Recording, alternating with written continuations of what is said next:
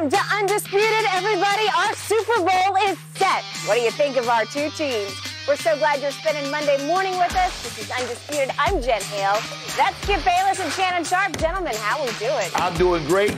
No Cowboys, no Bucks, no Bengals. Everybody can be happy, can't we, Skip? Allow me to congratulate Jalen Hurts for lifting his Eagles to the Super Bowl, and allow me to uncongratulate my Cowboys for firing Kellen Moore. Yeah. Way to go, Cowboys. Hey, listen, you a day late and a dollar short.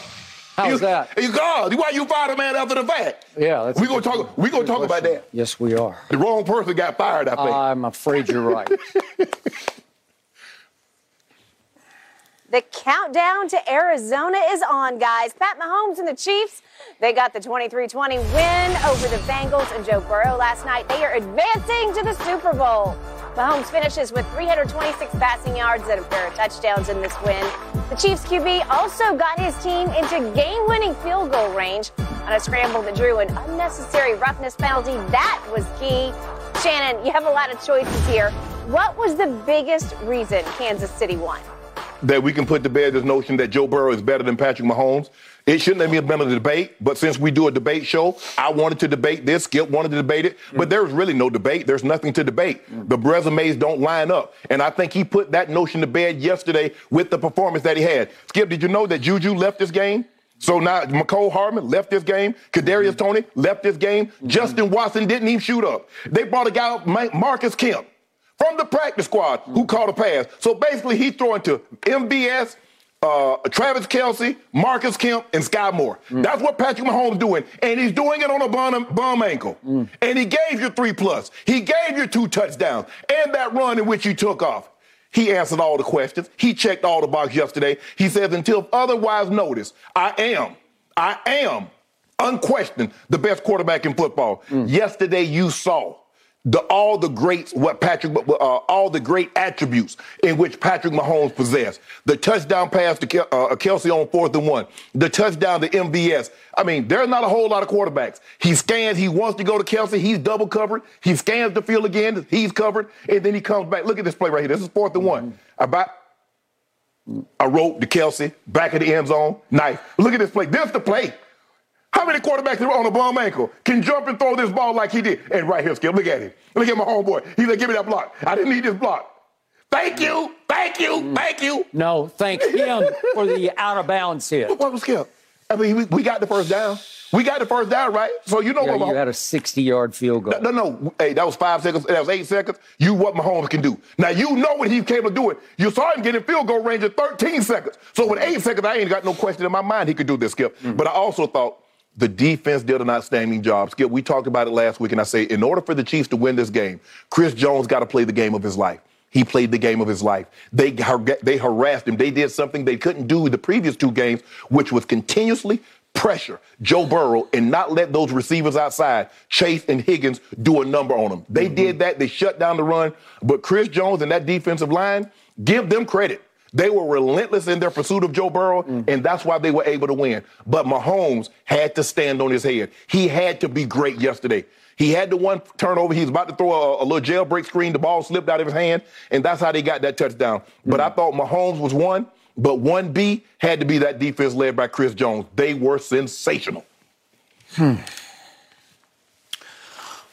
don't know. I got to get me a new television, but I watched a great game yesterday that was marred by a late boneheaded penalty that ended the game, unfortunately, in favor of the Kansas City Chiefs.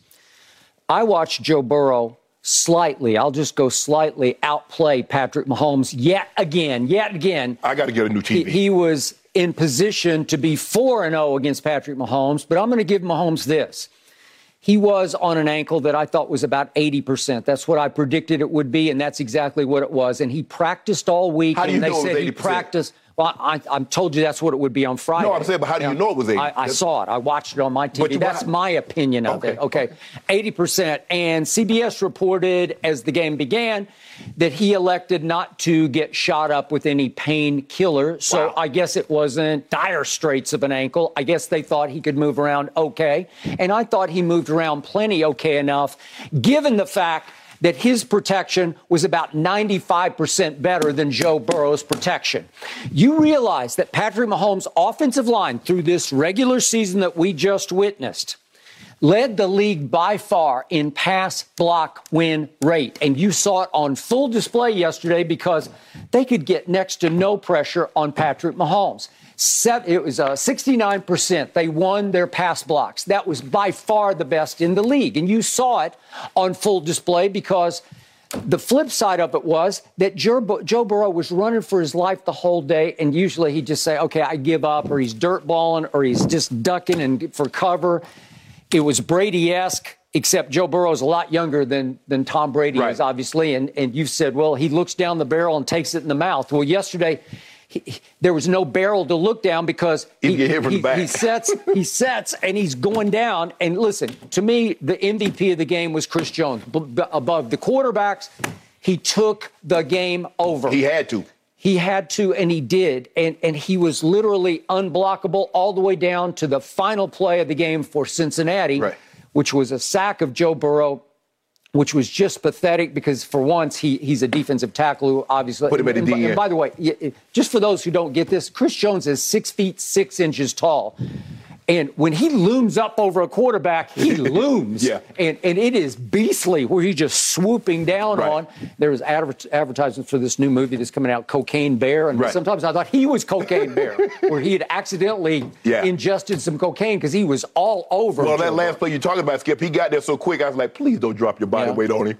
Because Joe Burrow just gave up. He's like, I ain't got nowhere to go. And and the only thing you worried about was weight. You know, okay, unnecessary rubs. He dropped his weight down on the quarterback. But Chris Jones was sensational yesterday. Okay, all right. So, in the end, the odds were so with Patrick. And again, I'm taking nothing away from gutting it up, toughing it out on his ankle. But when you're 0-3 against an arch-rival quarterback, when a year ago in this game, in your place, in your house— that has been questioned this week as it was Burrowhead by the Bengals and their fans and their mayor, which we're going to get to in a few minutes here. And you stunk it up in the second half a year ago because you scored only 3 points and you let them come back from 21 to 10 down at halftime to take the game into overtime. You won the toss. You had it, and you went misfire, almost pick six, and then interception. And you owed... And you owed Joe Burrow, and you did it. And I think Patrick just guts it up, and he said his team has never been more fired up and ready to play. And I think it had a whole lot to do with Mike Hilton at Buffalo screaming at the cameras at the end of the game, we're going to Burrowhead. Right. Well, you can't, even you said you can't do that. Right. And they're like, you remember Joe Mixon? What he said, Skip? We're the new team in AFC. You got to come through us, right? Okay. And after the game at Buffalo, and I was the first to jump on this and question it, Eli Apple and some other Bengals are lighting up cigars. And I told you, I said, I've never heard of that after a divisional round game. Maybe if you win the AFC Championship game, maybe. But I don't even like that. And then Mahomes took a shot at them. Well, maybe we don't have any cigars, but we're going to the Super Bowl, right? But you know what? The Bengals remind you of the Grizzlies. They do a lot of celebrating, a lot of talking, and they ain't won nothing. Okay, that's fair enough. At least they did get to, as opposed to the Grizzlies. The Grizzlies haven't gotten to a NBA Finals, but at least they got to a Finals, which was the Super Bowl last year. And they had won 10 games in a row. And congratulations to the Chiefs, because I thought in the biggest picture yesterday, they played harder and they wanted that game a little bit more than the Bengals did. Okay, so what happens at the end of the game? How does it get won by the Chiefs? It wasn't altogether Mahomes who did it, because the biggest play of the game is made by a special teamer who is Sky Moore, who had fumbled 3 punts earlier this year, and he's back, and he takes the punt, and you can't do that. If you're going to win this game, you cannot allow this. No. He goes 29 yards. I think we have it, if we could see it, please. He goes 29 yards. There may or may not have been a block in the back. It was close. It was close, but I'm not going there. I'm not going to go there. But this kid can haul, and he's hauling up the sideline, and I look up, and they're almost at the 50-yard line, and I'm saying, well, that's it. Surely Patrick can put this one away. And all of a sudden they go run, then they go incomplete, and now we get to the crucial play. And it's 3rd and 4 at the 47. And the one thing you know about ankles is you can usually go a little better straight ahead than you can go side to side. Right. So he guts it up, but his adrenaline's just like probably flowing where he's about spitting it out. He's got so much adrenaline going on. And he takes off running, and I was not shocked because Hubbard lets him out. He breaks contain and gets outside Hubbard. As you see here, he ducks under and then gets outside of him. And here he goes, off to the races, and I wasn't surprised at all by that. He gets 5 yards, but obviously he continues out of bounds. And Joseph Osai, he's a good kid who plays his tail off, and he comes to work every day, as Zach says after the game. But this is just so bad. It just you're overamped, man. I thought Mike Hilton was going to check him. I thought Mike Hilton was going to block him and save him from himself. Okay, and yet he tried to argue after the game. I was trying to get there to redirect his momentum, because if you make him go backwards out of bounds, you don't stop the clock. How you going to do that with you behind him? He's so far back.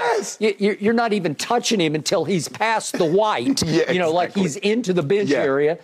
And I just said, okay, that's it. Yeah. So a 60-yard field goal, which I do not believe Harrison Butker could have made that. I just don't think. It was cold and it was windy. It was getting colder and colder by the moment. And he nailed the 45-yarder, give him credit. But if you look at the 45-yarder, it's not that much over the crossbar. It hit the net, Skip. Yeah. It hit the net. Yeah, it did. I thought it was look at this. It hit the net. Well, did it? Yes. It's in the net. See, that's the net back there. I'm not sure it hit the net. Yeah, that's the net. Did it? Yes, that's the net back there that catches the Skip. I thought the wind was holding it. Okay. See, it's in the net. Okay, it hit the bottom of the net. Yeah. Okay. But the point is from 60. But it ain't going 60. No, he ain't got, well, that was a 43-yarder. He ain't got 17 more yards on it. No. Okay. So, way to go, Patrick. You got them in position to, who knows? Wasn't it down to 3 seconds left at that point? I thought it was down. I thought he started at 8. When he kicked the field goal, it was 8, and it was 3 left on the clock once it goes through. Okay. So the point is, could they have gotten a few more yards? I have no idea. But in the end, the Bengals needed to make a couple of plays they did not make, because it was going to be a close game, and it was going to come down to very close plays that had to be made. And I'm going to show you a couple of quick ones on Joe Burrow, who I thought made a bunch of throws that were not cashed by his receivers. The first one could have been a huge momentum redirector, and it's 8:45 in the second quarter. If we could see this, he throws it to his tight end, his new tight end, Hayden Hurst, in the corner of the end zone. And listen, if you hit the tight end in the hands, the tight end, as you well know, better than anybody alive, you have to catch the football. Yeah. And it's such a big throw that it's going to make it 7-6 Bengals and cancel out the two field goals. And I'm like, I'm going to remember that one, because that's going to come back to haunt. So that cost them 4 points right there. And then I got to show you one other play. There's a deep ball, if we can forge ahead here. This is 7:08 left in the fourth quarter, and it's 2nd and 3 at the 36. And he throws a deep ball to Ja'Marr Chase, who I just proclaimed on Twitter is the best receiver in football. And the one that hit him in the head? I don't know what happened here. I don't know if he lost it. Yeah, he lost his balance. He lost his balance. Yeah. I don't know if he lost the flight of the ball, maybe in the lights or something, but he couldn't get back. What he tried him in the face mask. What he tried to do, Skip, is that he tried to use the 21's momentum to catapult himself. You see how he nudges him off? Yeah. So in the process of nudging him, he lost his balance. The ball hit him in his head, I think. It hit him right in the face mask, which for the best receiver in the NFL, usually you don't get hit in the face mask with a throw, but it was a weird developing play. Yes. But again, if he catches that ball, we might be having a different conversation, because it's going to set them up in a better position. So I thought they got some bad calls down the stretch, but Joe Burrow kept digging them out. But in the end, he's under such fire that it was only every third or fourth play that he would have a split second more time to throw and dig them out of a hole. And in the end, he just didn't have enough protection to survive. But, Skip, I think what hurt Kansas City is that when Sneed goes down, he makes the tackle on Samaje Perine. That was a big loss, I agree. Because he's their best corner. Yep. He's also their slot corner. Yep. So now you got to bring McDuffie, who was lost. Skip, I mean, I'm trying to figure out, bro, on 3rd and 16, Skip, you got flat to deep flat. You did. Where the hell are you going? I don't know, but he's a rookie. Yeah. He's a late first round pick, Trent McDuffie, but he's a rookie. Yeah, and they got Ja'Marr Chase doubled. Yeah. It's 4th and 6. You got him doubled. All you got to do is turn around and find the flight of the ball. Nobody turns around. Ja'Marr Chase jumps up, catches the ball. That leads to a touchdown. Okay. It was like they had so much trouble locating the football. I think it was Watson on the other side, the DB. He has an opportunity. Higgins just turns around, jumps up, and he's like, "Okay, I'm right, bro. Just locate the football." Yep. No, I got it. By the way, quick point on McDuffie and the kids who played yesterday. And again, they had some big injuries. I give you that. Yeah. But Brett Veach's draft class, just this year's the rookie draft class, every single one of them made a play in this game. I couldn't believe it because that Karlaftis had a sack. Okay. And then Sky Moore obviously made the play of the game at the end to get them in position. And then we just talked about Trent McDuffie. He also made a couple of plays where he got his hand up on balls. He got an opportunity to intercept one early in the ball game. He did. And then Brian Cook was their other second rounder, and he was the one who tipped up the pass. Got intercepted that by Williams. Tee Higgins, and he tipped it up in the air, and it was a good. I mean, it was a good enough throw to be caught. And he just got his hand up and tipped it up. Right. And then Williams is the other kid. He's the 4th round pick this year. And then, listen, every time I watch Jalen Watson, who was, like Shannon Sharp, a 7th round pick, he plays like he's 7 feet tall. Yeah. He's got incredible arms. He's a long kid. Woo, God. Yeah. He's out of Washington State, tried to get in USC, and they couldn't get him eligible. But he's a talent. Yes. Who worked for a time, he had to spend an offseason working at Wendy's, and now he's in the AFC Championship game making plays all over the field. So Brett Veach scored, and it gave Mahomes enough help on top to cancel out all the injuries. Well, I think, Skip, you have to do good at the draft because a lot of times you're going to let these high-dollar guys go on unless they're willing to give you a discount. Now, you saw what Mahomes did. He took a hometown discount because we know Mahomes could literally be making $60 million a year. Yep. But, you know, you got Kelce on a discount. You got Travis, you got Mahomes on a discount. You can't afford to keep Tyreek. So now you got to get MVS on a discount. You got to get a Juju on a discount. And if these guys go out, your young guys got to come in and make a play. That was a big play. If I'm not mistaken, that was a 3rd down play that Marcus. It was a 2nd or 3rd down play to Marcus Kemp, in which they got a 1st down. No, he just got elevated. I got it. I got it. Saturday. I give you that. Okay, back to Mahomes and his touchdown passes. Let's look quickly at the first one. It was 3:53 left in the second quarter, and it's the one to Kelce. Mm-hmm. And he rolls slightly to his right. He could do this. He just moves slightly right. But look at the time he has, and he sets and lets him redirect because he broke his route off and came back. And my point is, if you give him that much time and you give Kelce that much time to work on Jesse Bates, Kelce's just going to get open. Yeah, and Jason Bates does a great job because Kelce normally runs the seven route, so he's playing on his outside shoulder. He was. Kelce rolls, and he cuts back inside. So they have such rapport. They have such wavelength. Yes. And then the one that you brought up, this was his best throw of the day, and one of the best throws of the year, I will give you, because this is 3rd and 10 at the 19, and this is one to Valdes-Scantling, who I thought played big yesterday. He played his tail off yesterday. So this is a 19-yarder. The point is, he starts to feel a little pressure, and he steps up, and he throws it actually off the wrong foot because he's going forward, and he throws it off his right foot. Which is his hurt foot. I mean, yeah, he's right foot forward, so he's wrong-footing the throw. And he got a lot of juice on the ball and threw it right down the gut and beat Jesse Bates to the I actually thought Mike Hilton knocked the ball down, Skip. Yeah, because at first there was no reaction. And then all of a sudden you see MVS sitting on the ground and says, I got it. Way to go. Skip, here's the thing what you got to say about Mahomes. Think about it now. He has 10 postseason wins. 6 of them will come from behind. Yeah. No, I give you that. So that just goes to show you just how, because down 24-0, down 10-0, down 9-0 to Buffalo in the championship game 2 years ago, down to Buffalo again, tie ball game late in the ball game against Cincinnati yesterday. Okay. So I think now we understand, Skip, that look, the arm talent is there, but I don't think we give him enough credit for being in these situations and finding a way to get his team out of this situation and get them across the finish line with a victory. All right, but speaking of great throws and speaking of clutch, how about the Bengals?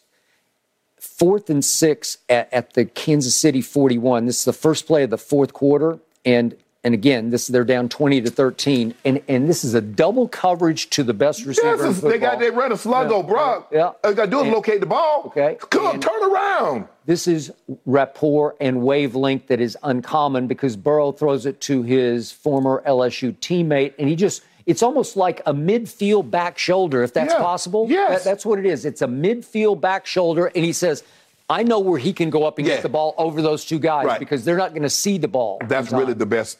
That's the best combo beat of the air, Skip. Because if you remember in the championship game, that's the play that Brady hit Gronk on. He did. He had him double covered. He stuttered and he split it. Okay. And you see that right there to run the slow go. Cook jumps like he's going to run the slant, and the corner is on his outfield shoulder. Yeah. So if you just throw it up the field. The safety is struggling. I got to get there. He never turns around. I got it. And then one other play I got to show you on Joe Burrow. Don't think he can't move. Oh, yeah. This is 2nd and 13 at the 15. This is 8:30 left in the fourth quarter. Oh, he juked some linebacker out. He juked a linebacker out of his shoes. If we could see this, he needs 14 yards to convert this. And he says, okay, I'll do it. Whoops. Ooh. Whoops. And there he goes. And he took some punishment, too. He didn't slide. He knew where the first down was.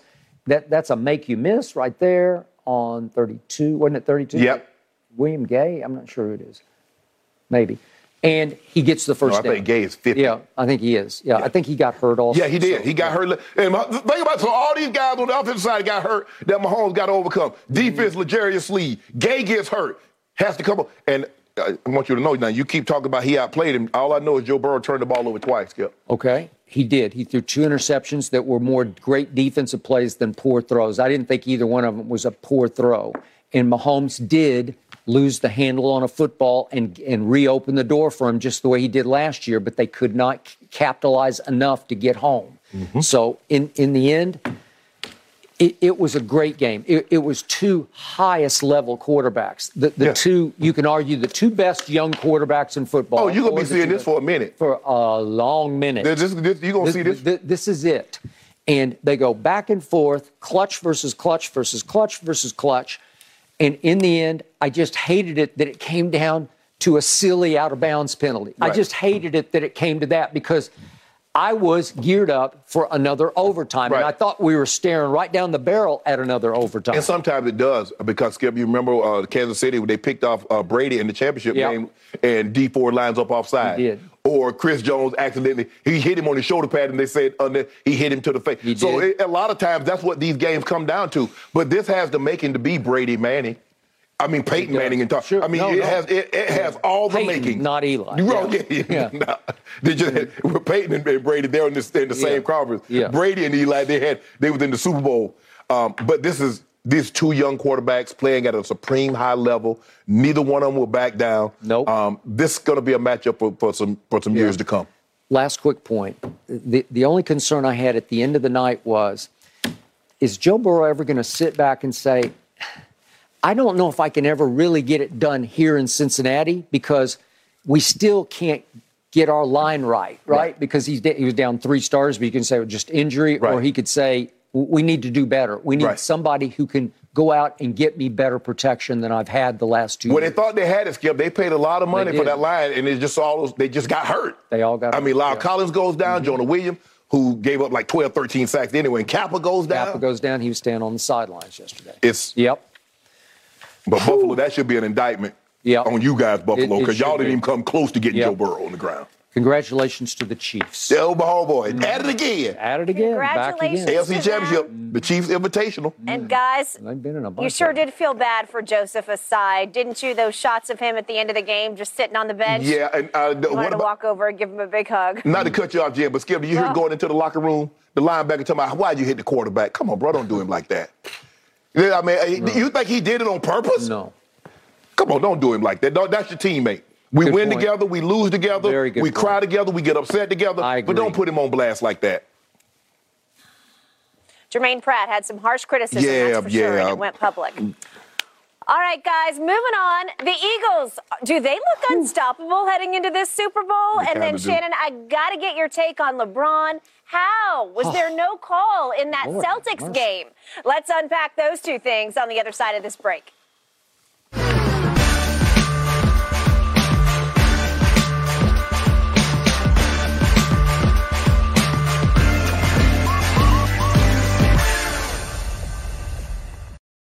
This episode is sponsored by BetterHelp because your mental well-being matters. A lot of us spend our lives wishing we had more time. The question is, time for what?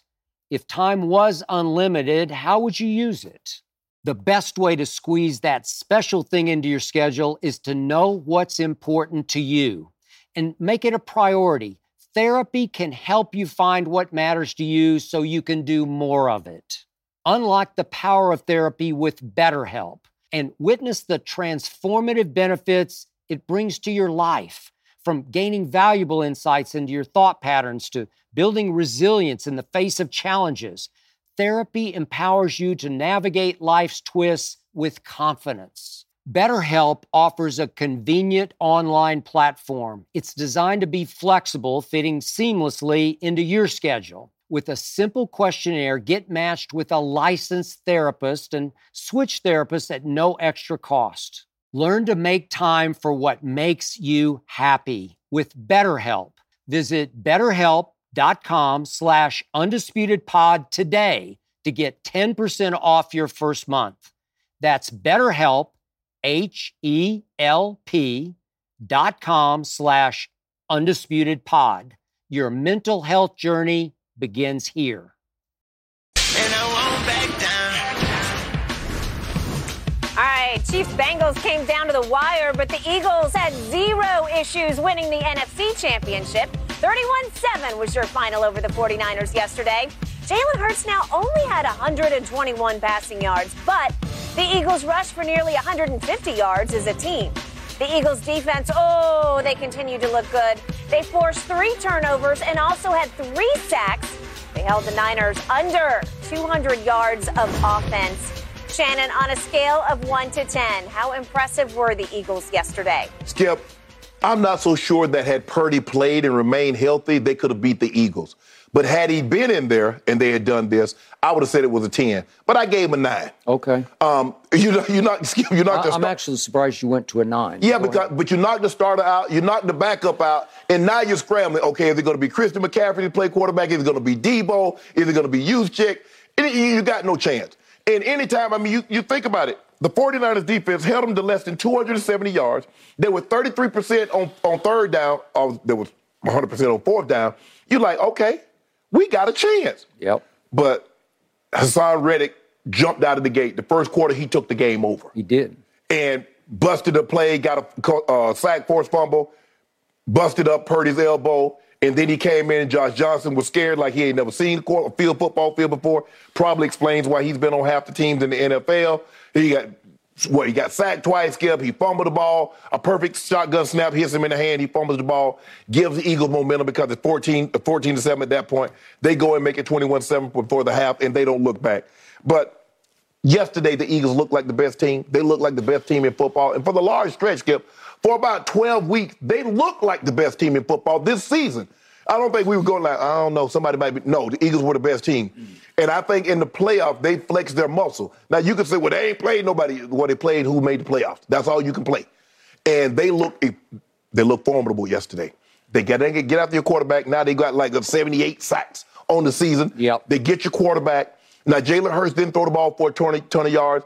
But that play, Devontae, that changed everything, Skip. Mm-hmm. And like Kyle said, he couldn't see the angle because I thought he caught the ball, too, until they showed the replay. I was like, that man didn't catch the ball, boy. Mm-hmm. But the Eagles did a great job of not showing it in the stadium so you can challenge it. True. That's home cooking, Skip. That is. I ain't showing it. I don't know what happened. The referee says he caught it. I'm going to say he caught it, too. Now, once we get the playoff, we run the next play, we can see that he did drop the ball. And I think that changed everything. The Eagles were flying around yesterday. I think they sent a message early on because what they do, Skip, they went for it on fourth down. Yep. And Sirianni, that's kind of been his M.O. Mm-hmm. They're like, we're not going to get in this moment and all of a sudden shy away and start putting the ball on fourth and short. No, Jalen, go get the first down. Yep. They put the ball in his hands. This ain't no run play, Skip. Put the ball in his hand. Put him on the move. Go make a play. Mm-hmm. Devontae, make a play. Yep. And they made plays yesterday. They're going to be formidable. They're going to be tough. I understand why. We're going to talk about this a little later. I understand why they're the favorite heading to the Super Bowl. They're a 1.5 opening favorite. We'll see if that changes. Before I launch on this question, I'm going to go right to your flashpoint, the Devontae catch, quote unquote, that wasn't a catch. So it's 4th and 3 at the 35. And to your point, Nick Sirianni says, I don't care. I'm going. Mm-hmm. I got Jalen Hurts. He's their MVP if he's not the league's MVP. Right. And so they say, let him make a play. And he rolls completely across the wrong way, across his body.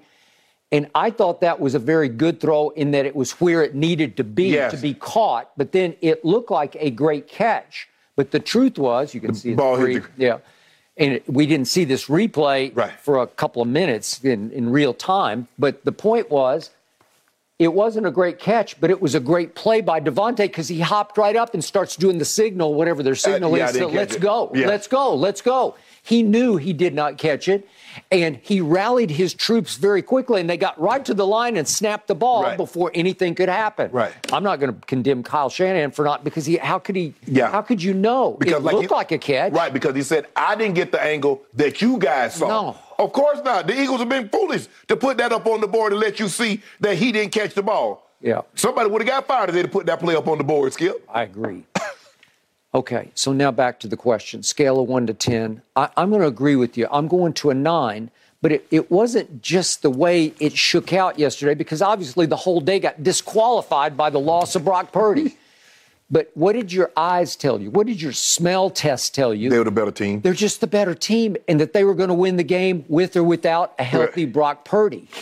The Eagles have firepower in both trenches. Their lines of scrimmage, their offensive line, and especially their defensive line, it wound up eclipsing my Cowboys, obviously, in sacks and in pass rush win rate. Yeah. So now we're going to have the #1 pass rush win rate against the #1 pass block win rate, and this is going to be a battle. Right. It's going to be very physical. It's going to be trench warfare, and it's not exactly what the fans want to see, but that's how it's going to shake out is – Who's going to be the stronger, tougher, more physical football team? Well, that's who's going to win the Super Bowl. If we skip, the Eagles' offensive line did a number on the Niners' D-line.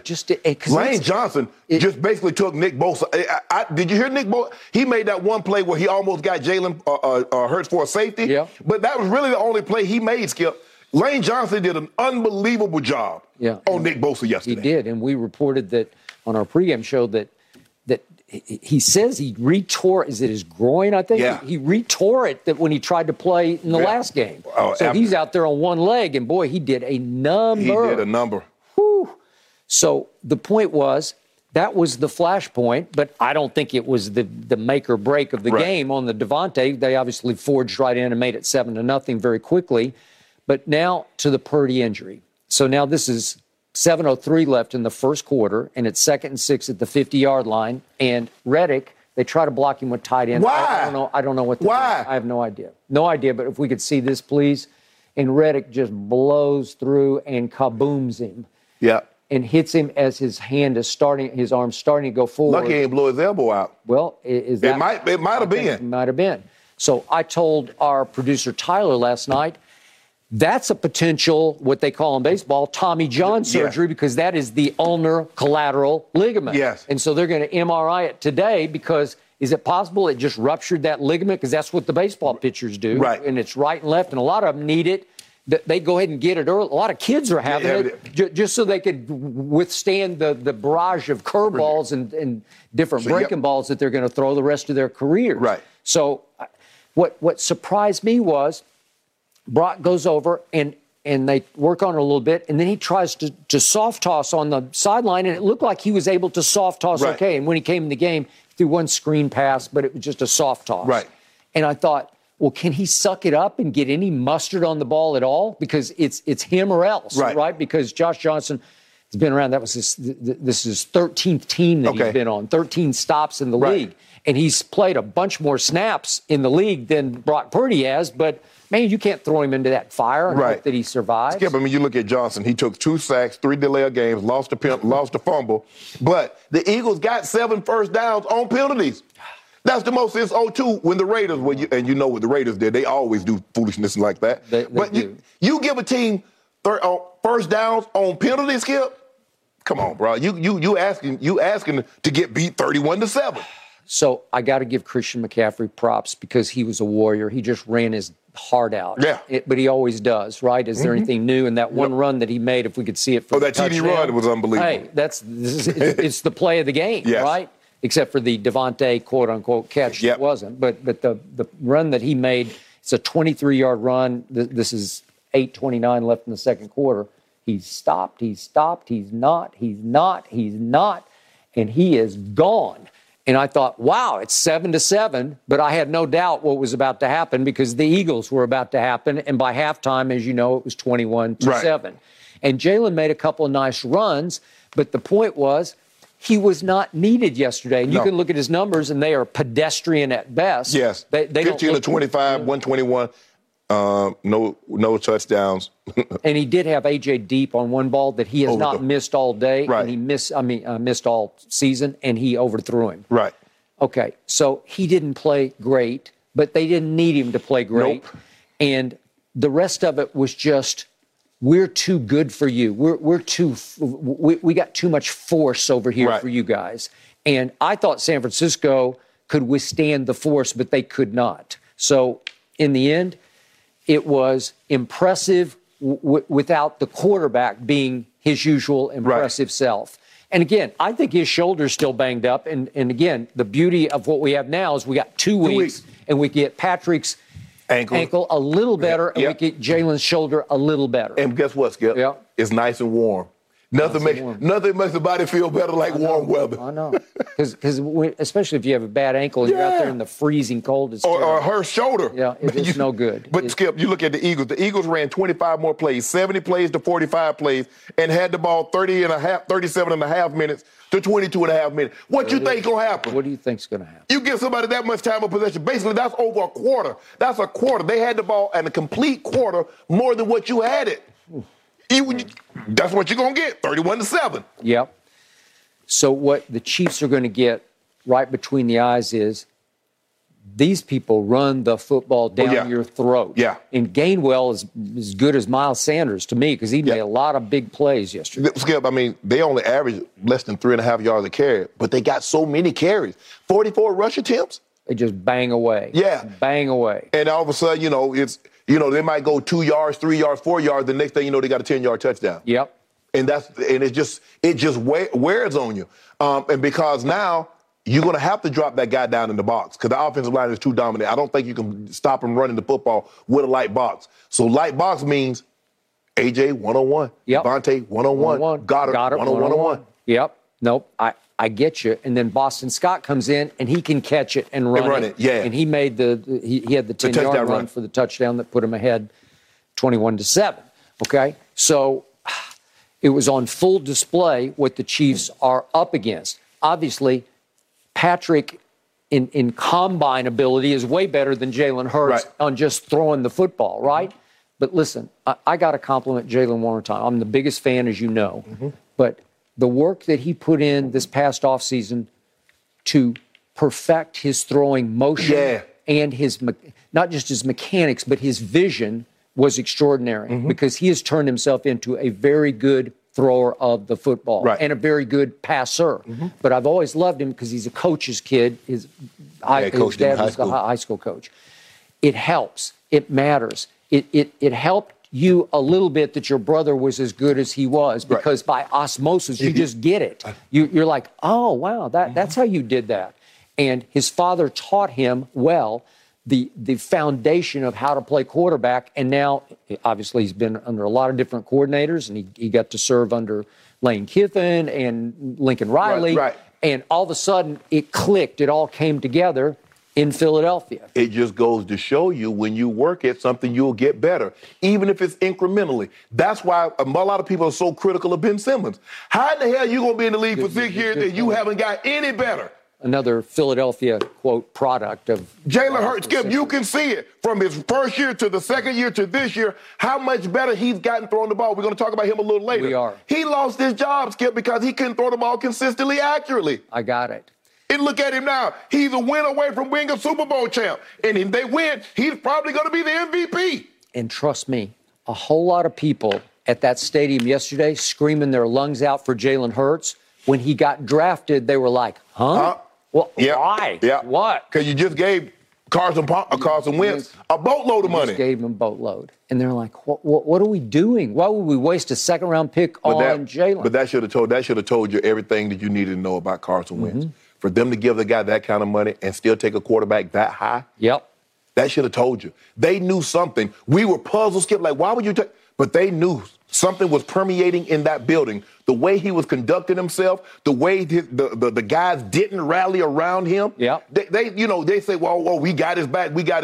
But all I know, they was building shrines to the backup quarterback. Yeah. That's what I know. I don't know what else transpired in the locker room, but they built a shrine to the backup quarterback. They did. In the locker room. He walks by it every day and he see candles and he see little trinkets and things of that nature. Yep. Honoring Nick Foles. I'm the starter. They knew.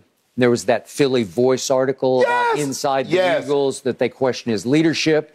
And here came Jalen. And the one thing I knew about Jalen from his days at University of Oklahoma, natural-born leader. Right. So on intangibles, he was the flip side of Carson Wentz. And look at him now. Right, look at him now, Skip. Yep. Interesting.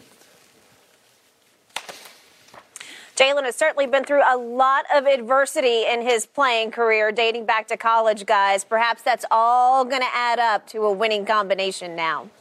Hey, Shannon, I thought about you during this Lakers game earlier this weekend. Ooh, LeBron, he was up in arms. So were fans and Anthony Davis after referees missed a foul call on LeBron's potential game-winning layup in regulation versus the Celtics.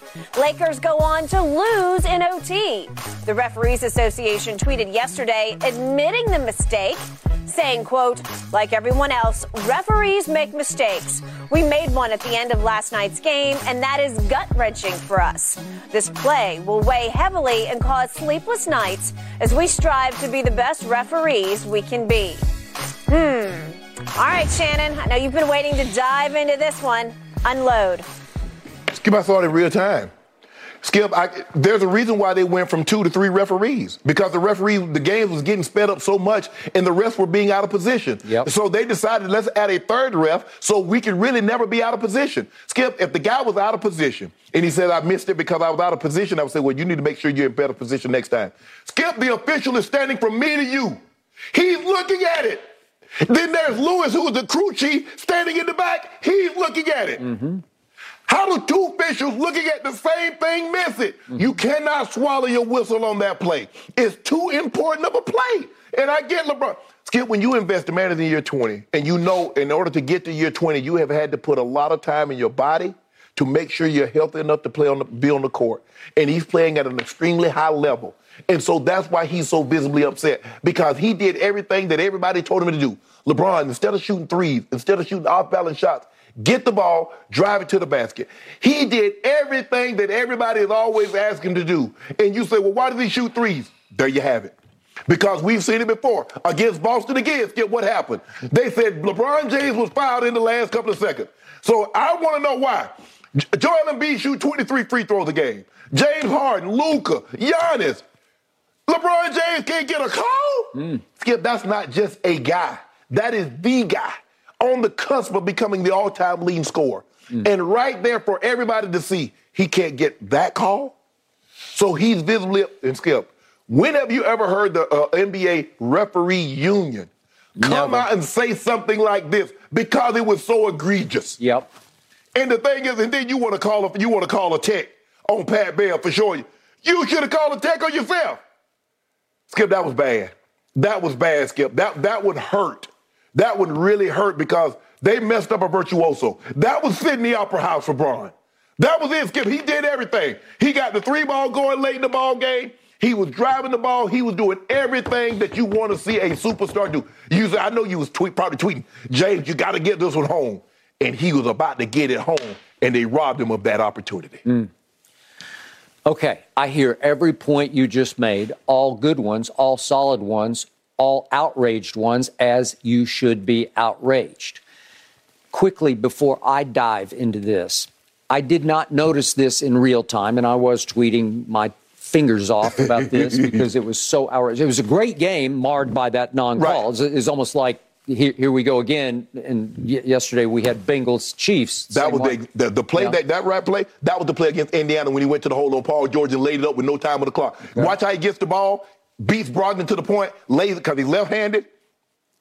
He was uncontested against Paul George because nobody was home. He just laid it in off the glass, right?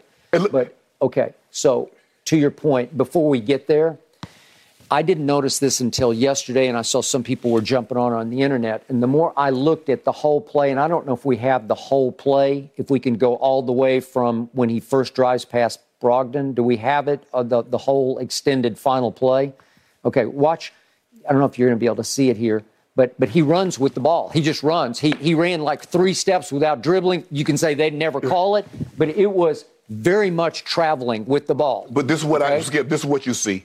Anytime a call gets blown, gets missed, they're going to say, well, look what he did right here. Right. Look what somebody did there. Okay, but if you see the slowed down foot version of it, you'll see he ran with the basketball. But, again, you can argue right back to me, they never call that in this league because traveling's become a non-rule, like there is no travel. The only time they really call it, Skip, if you don't put the ball on the floor. Okay. He did put the ball on the floor first. Okay, but then he runs because he gets kind of he has to go across feet, and he has to just run a couple steps without a dribble, which is fine. Okay, so now we get to what happened. To your point, I have banged on this table for years saying, you have to drive the ball. He is still to this moment, the greatest driver of the basketball ever there has been, and today. Like Shannon, well, I watch him every single dribble every night. Nobody can keep him from the rim at age 38. He's too strong. He's too powerful. He's too shrewd. His IQ is too high, and he's ambidextrous because he's born left-handed. Right. He's born left-handed. He does everything left-handed except shoot a basketball. Okay, so was that a big deal to shoot a left-handed? No. It's just as comfortable as his right hand, and he's very good with his right hand, obviously, because he shoots right-handed. Exactly. Okay, so I've said, forget about the threes. You're a below average. I'm being nice. You're a below average three-point shooter. Don't use it as a crutch or an excuse. I'm going to do this. Have the guts. It's a tie game. Have the guts to go to the line if necessary, because surely you could make one out of two. Just one out of two. Yeah. Okay, I'm going to repeat the stat. Since LeBron came into the league, he by far leads in late and close game free throw misses. He's got 17, and I'm talking about games that are within a possession of each other, and it's in the last 5 seconds of either regulation or overtime. He's missed 17 of those.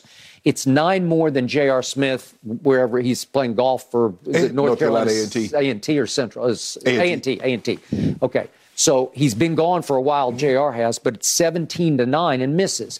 Well, obviously, this plays on LeBron's mind. Can I go to the free throw line and make these? Yes, you can. You can make this one because it's not that hard. It's not one of those do or dies where you get fouled on a three-point play and you have to make three to tie. Right. You know, this is the easiest one you can do because all you need is one out of two, out of two. And so Jason Tatum knows exactly what the deal is. They're smart. They do their homework. So he saw that Brogdon was beaten. So he did the smart play. Just foul him. You have to foul him, or he's going to lay it in. He's going to Paul George you like he did at Indiana. Yes. Because that was uncontested layup to win the game.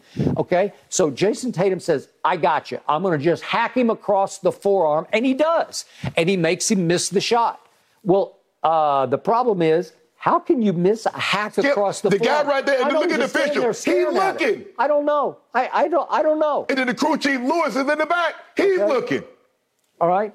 So I can't remember the last time LeBron just put his head down in that situation and drove it, and he did it finally. He didn't pull up, as you say, he didn't shoot some off-balance shot.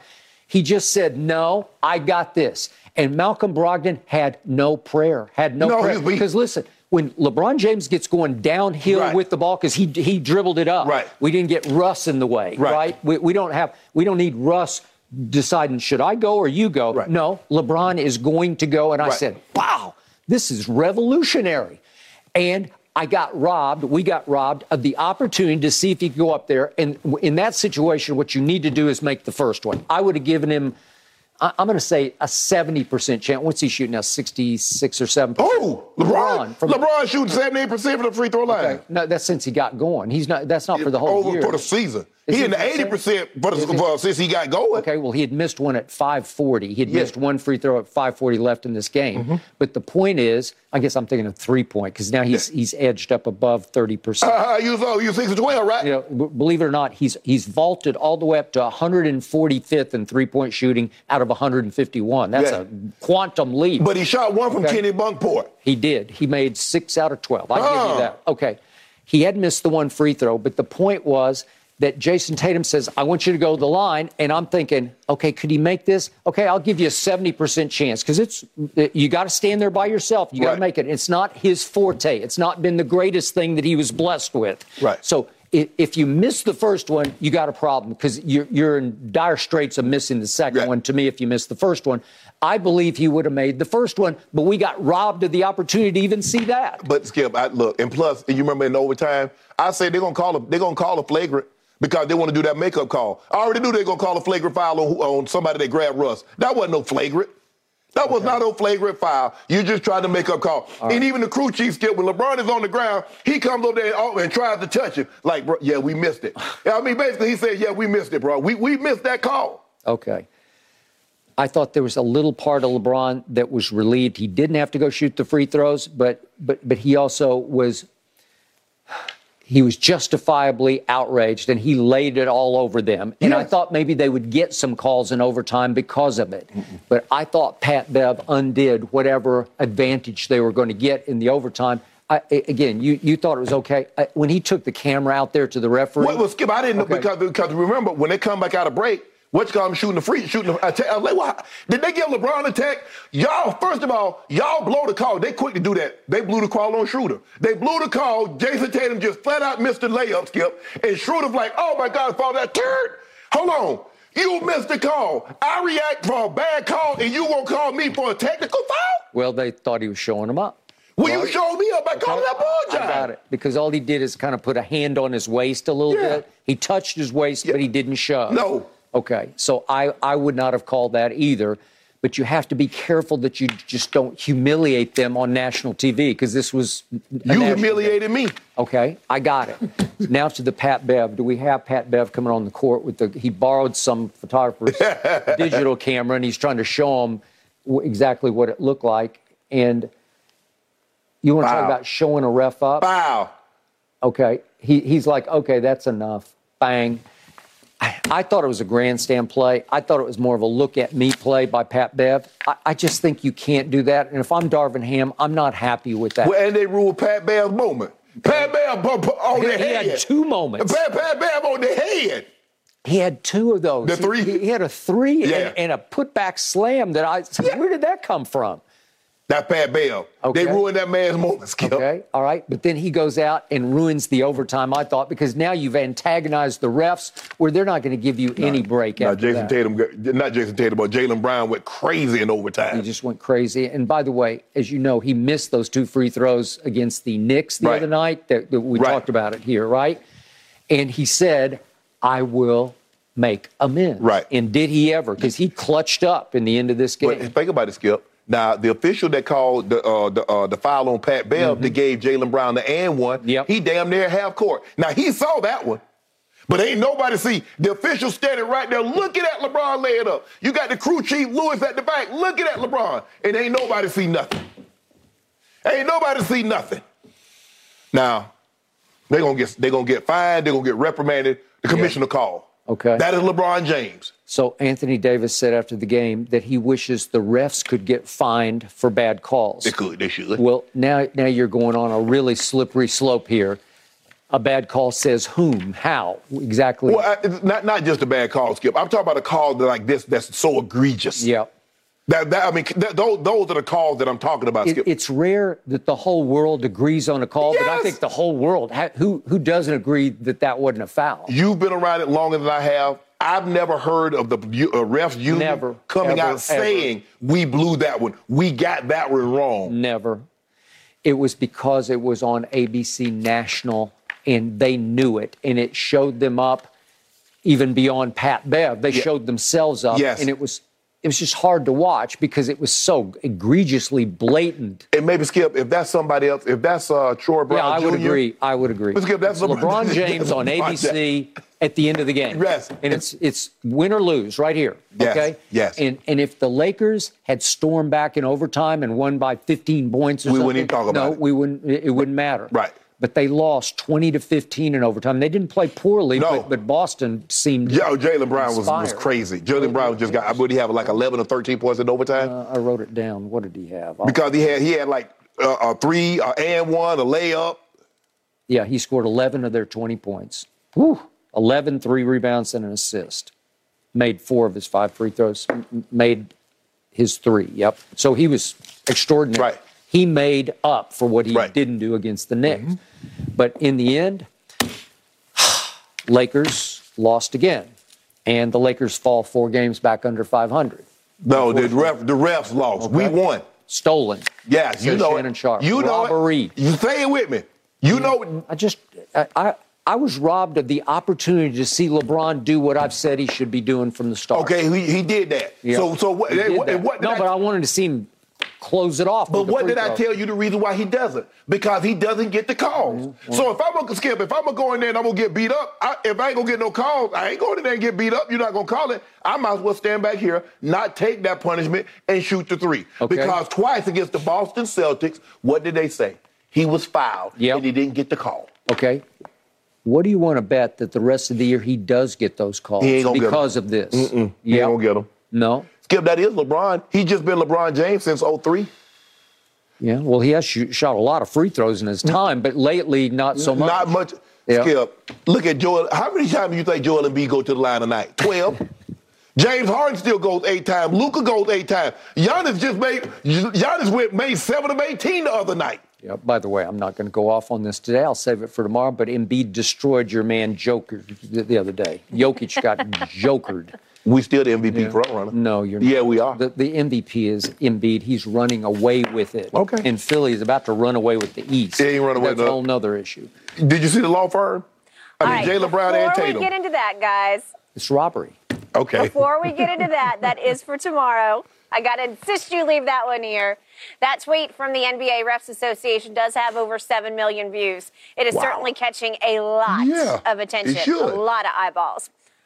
All right, gentlemen, let's go back to this Super Bowl matchup that's going to air on Fox. Ooh. Who are you taking? Chiefs, Eagles? Should the Eagles be favored?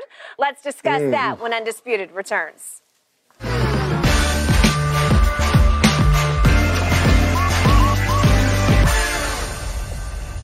When it comes to travel, we all know that feeling of wanting to escape to our happy place, whether it's hitting the beach, the ski slopes, or just kicking it with your crew in a tropical paradise. And Priceline wants you to get there and be very happy with a happy price, so you never have to miss a trip.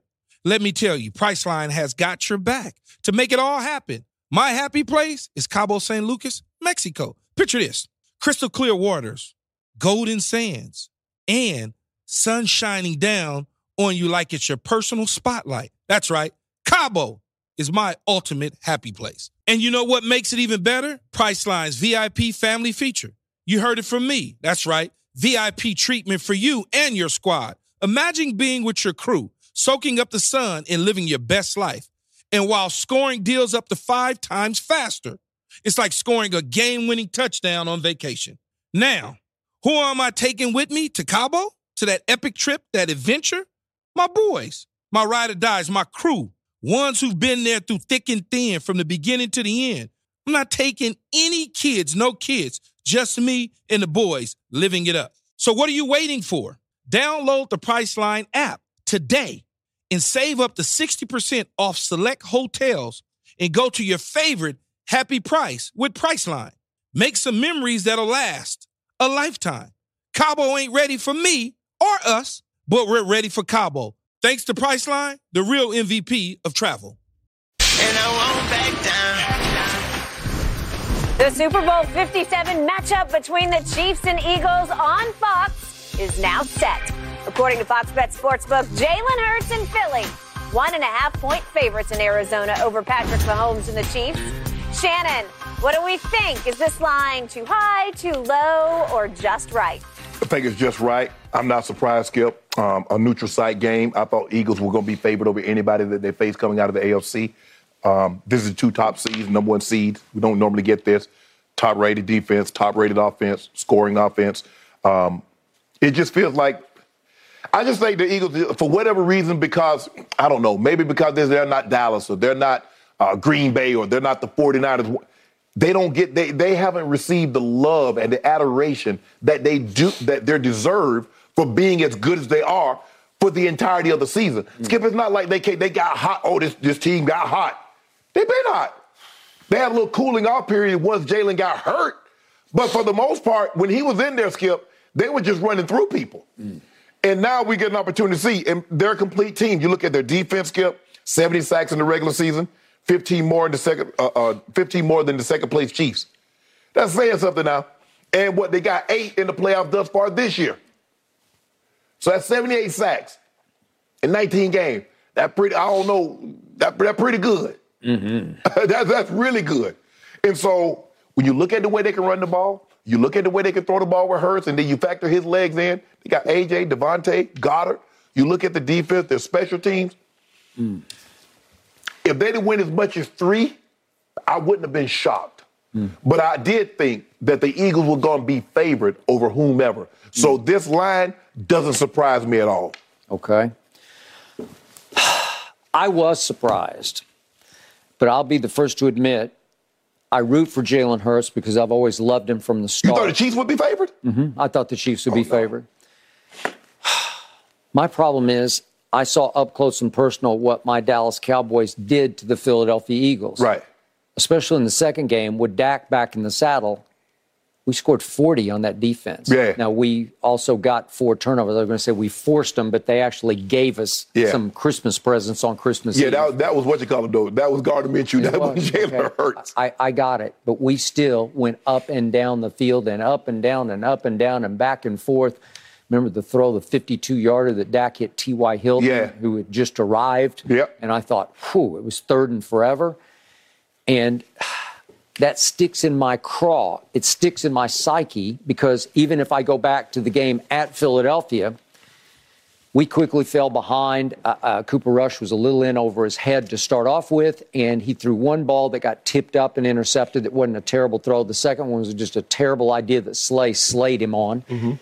And yet, down 20-0, here he came, and he scored 17 unanswered, and we were right back in the game early in the fourth quarter, mm-hmm. and it took Jalen Hurts making 3 straight third-down conversion plays with his legs for them to hang on and hang in and survive that game. Right. So they didn't blow us away. No. So I saw 2 full games against my team. I like my team. I thought my team was good enough to beat San Francisco and be there yesterday, but they weren't for a lot of reasons that we're about to talk to in our next topic we're about to dive into. But the point is that I was trying to guess the point spreads, and I just thought it would be Mahomes just because it's Patrick Mahomes. I thought it'd be by 3 or 4 Kansas City. I'm not shocked about it, but I am surprised. The reason my emotions are mixed is, as you know, I've never liked the Eagles, but I love Jalen Hurts. So I root for him, and I rooted for him yesterday, and I was proud of him, man. Right. I just was proud of him. I think the thing is, Skip, that just goes to show you Mahomes, because I'm not so sure if there had been anybody else, it would be this low. It just goes to show you what the odds makers, what they think of him and what he's capable of doing. This is a neutral site game. If it's in Kansas City, I think Kansas City is a point favorite. I think if it's in Philadelphia, I think Philly is 3-point favorite. So I think they split the difference on a neutral site game. Anything can happen. Hey, you got 30,000 of your fans. They got 30,000 of their fans. And the other 20,000 so drunk, they don't care who wins. They just happy they had the Super Bowl. Okay. So now we have the classic cliched irresistible force versus immovable object because the Kansas City offensive line protects Patrick Mahomes at the highest level. They were by far the best on pass block win rate. And yet the Eagles were easily, they eclipsed my Cowboys at the end of the year, #1 in pass rush win rate. Right. So something's got to give here. Yes. Okay. Is Mahomes going to give? Is he going to be under siege from Reddick and company? I don't know. Dak wasn't really under siege that whole day. I mean, it wasn't like, oh, my God, Dak's going to get killed in this game. No, it wasn't like that. And plus, Skip, I think there were some times yesterday that if Patrick Mahomes had been healthy or healthier, he could have got through the cracks. Now with 2 weeks rest on that ankle, I believe he'll be closer to your designation of what you thought he was yesterday, which is 80%.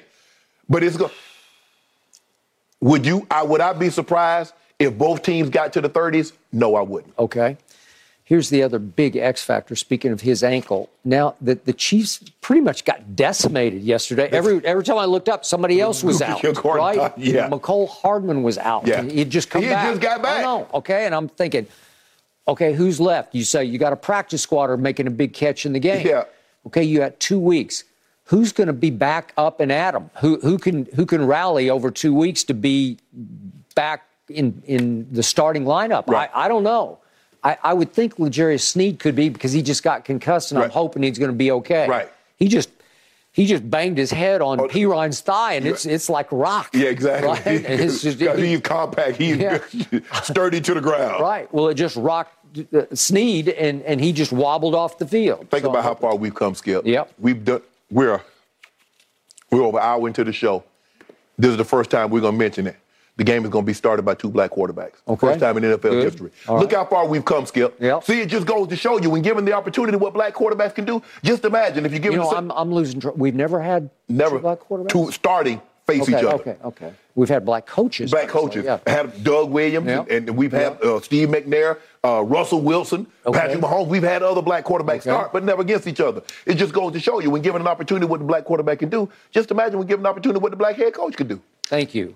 Well, they're good at the play and started good. I'm hoping at least D'Amico Ryans gets his shot. Well, he's going to get a job. Okay. And the thing is, Skip, he got a choice between two jobs. You get the Texans or you get the Broncos. Which one you want? Now, obviously, he Do you think he's down to the wire with the Broncos? Yeah. Okay. Well, then. Yeah, I think he's going to go to Texans. Skip, really? He played there for 6 years. He was good. He made two Pro Bowls. He was defensive rookie of the year. Okay. All right, I just don't know, but the Broncos are still the Broncos to me. I don't know if you want to deal with Russell Wilson issues. There are a lot of people that don't want to deal with Russell Wilson issues. That's what I'm saying, but I don't know. On just stature and Skip, legacy, it's the Broncos. But if I think he's washed, what good does that do me? Mm-hmm. It does, Skip, it does. If you go to Denver and it doesn't turn it around, it does your career more harm than good. Sean Payton, they probably got $20 million on the table for Sean Jollet, but I watched the tape. Mm. I don't like what I see. Okay. And it sounds like they made a second run at Jim Harbaugh. Yeah. Right? Yeah. Okay. So maybe he's smart to go to Houston so the expectations would be a little lower and you could have a little bit of a honeymoon period. You're probably going to go in with a rookie quarterback. Okay. So that buys you some time. It buys you at least a couple of years, Skip. Okay. All right, back to the two black quarterbacks facing off. I'm actually proud of myself. I didn't even think of that because we're way past all that. Exactly. We get it. But Jalen Hurts is salt of the earth. Mm-hmm. He is everything intangibly I'd ever want in my quarterback. And yet, the problem is, if you go combine talent versus combine talent, it's all Mahomes, right? Because he can throw it out of the building, right? He can spin it. Okay. He can all platform. He can roll it left, right. Right. And he does have the greatest pass-catching tight end. No offense to you, but Kelce been past me. Woo. Yeah. And Skip, you remember I said, Skip, I think when it's all said and done, he's got a chance to be the GOAT. I mean, you look at those numbers. Now, he has the second most receiving touchdown behind Ty Gronk, behind Jerry. He has the second most receiving yard in playoff history, behind Jerry. And you look at the numbers. It's another 1,000-catch season. I mean, he's got like 6 or 7 of those consecutive. No other tight end has more than 4. Right. He's strung together 6 or 7. So, and you see him play at this level year in and year out. Okay, so my point about the spread is Valdes-Scantling impressed the heck out of me yesterday. He played big. Yeah. He's had some big games. He played tall. He played long. He played. He played like. We're not talking about Tyreek, but he will go get the football. And he made one downfield catch where he had to completely sort of reverse field and turn the other way and snatch it. It was big time. So you're obviously Patrick starting to trust him, not the way you trust Tyreek, but it's still all about Kelce with somebody else. Because think about it, Skip. He had 10 different receivers caught a pass yesterday. What do you ever go into a game and 10 different guys catch a ball? Look at it. 1, 2, 3, 4, 5, 6, 7, 8, 9, 10. 11. I think it's 1, 2, 3, 4, 5, 6, 7, 8, 9, 10. 10 guys. 10 different guys. Skip, that's damn near everybody that played.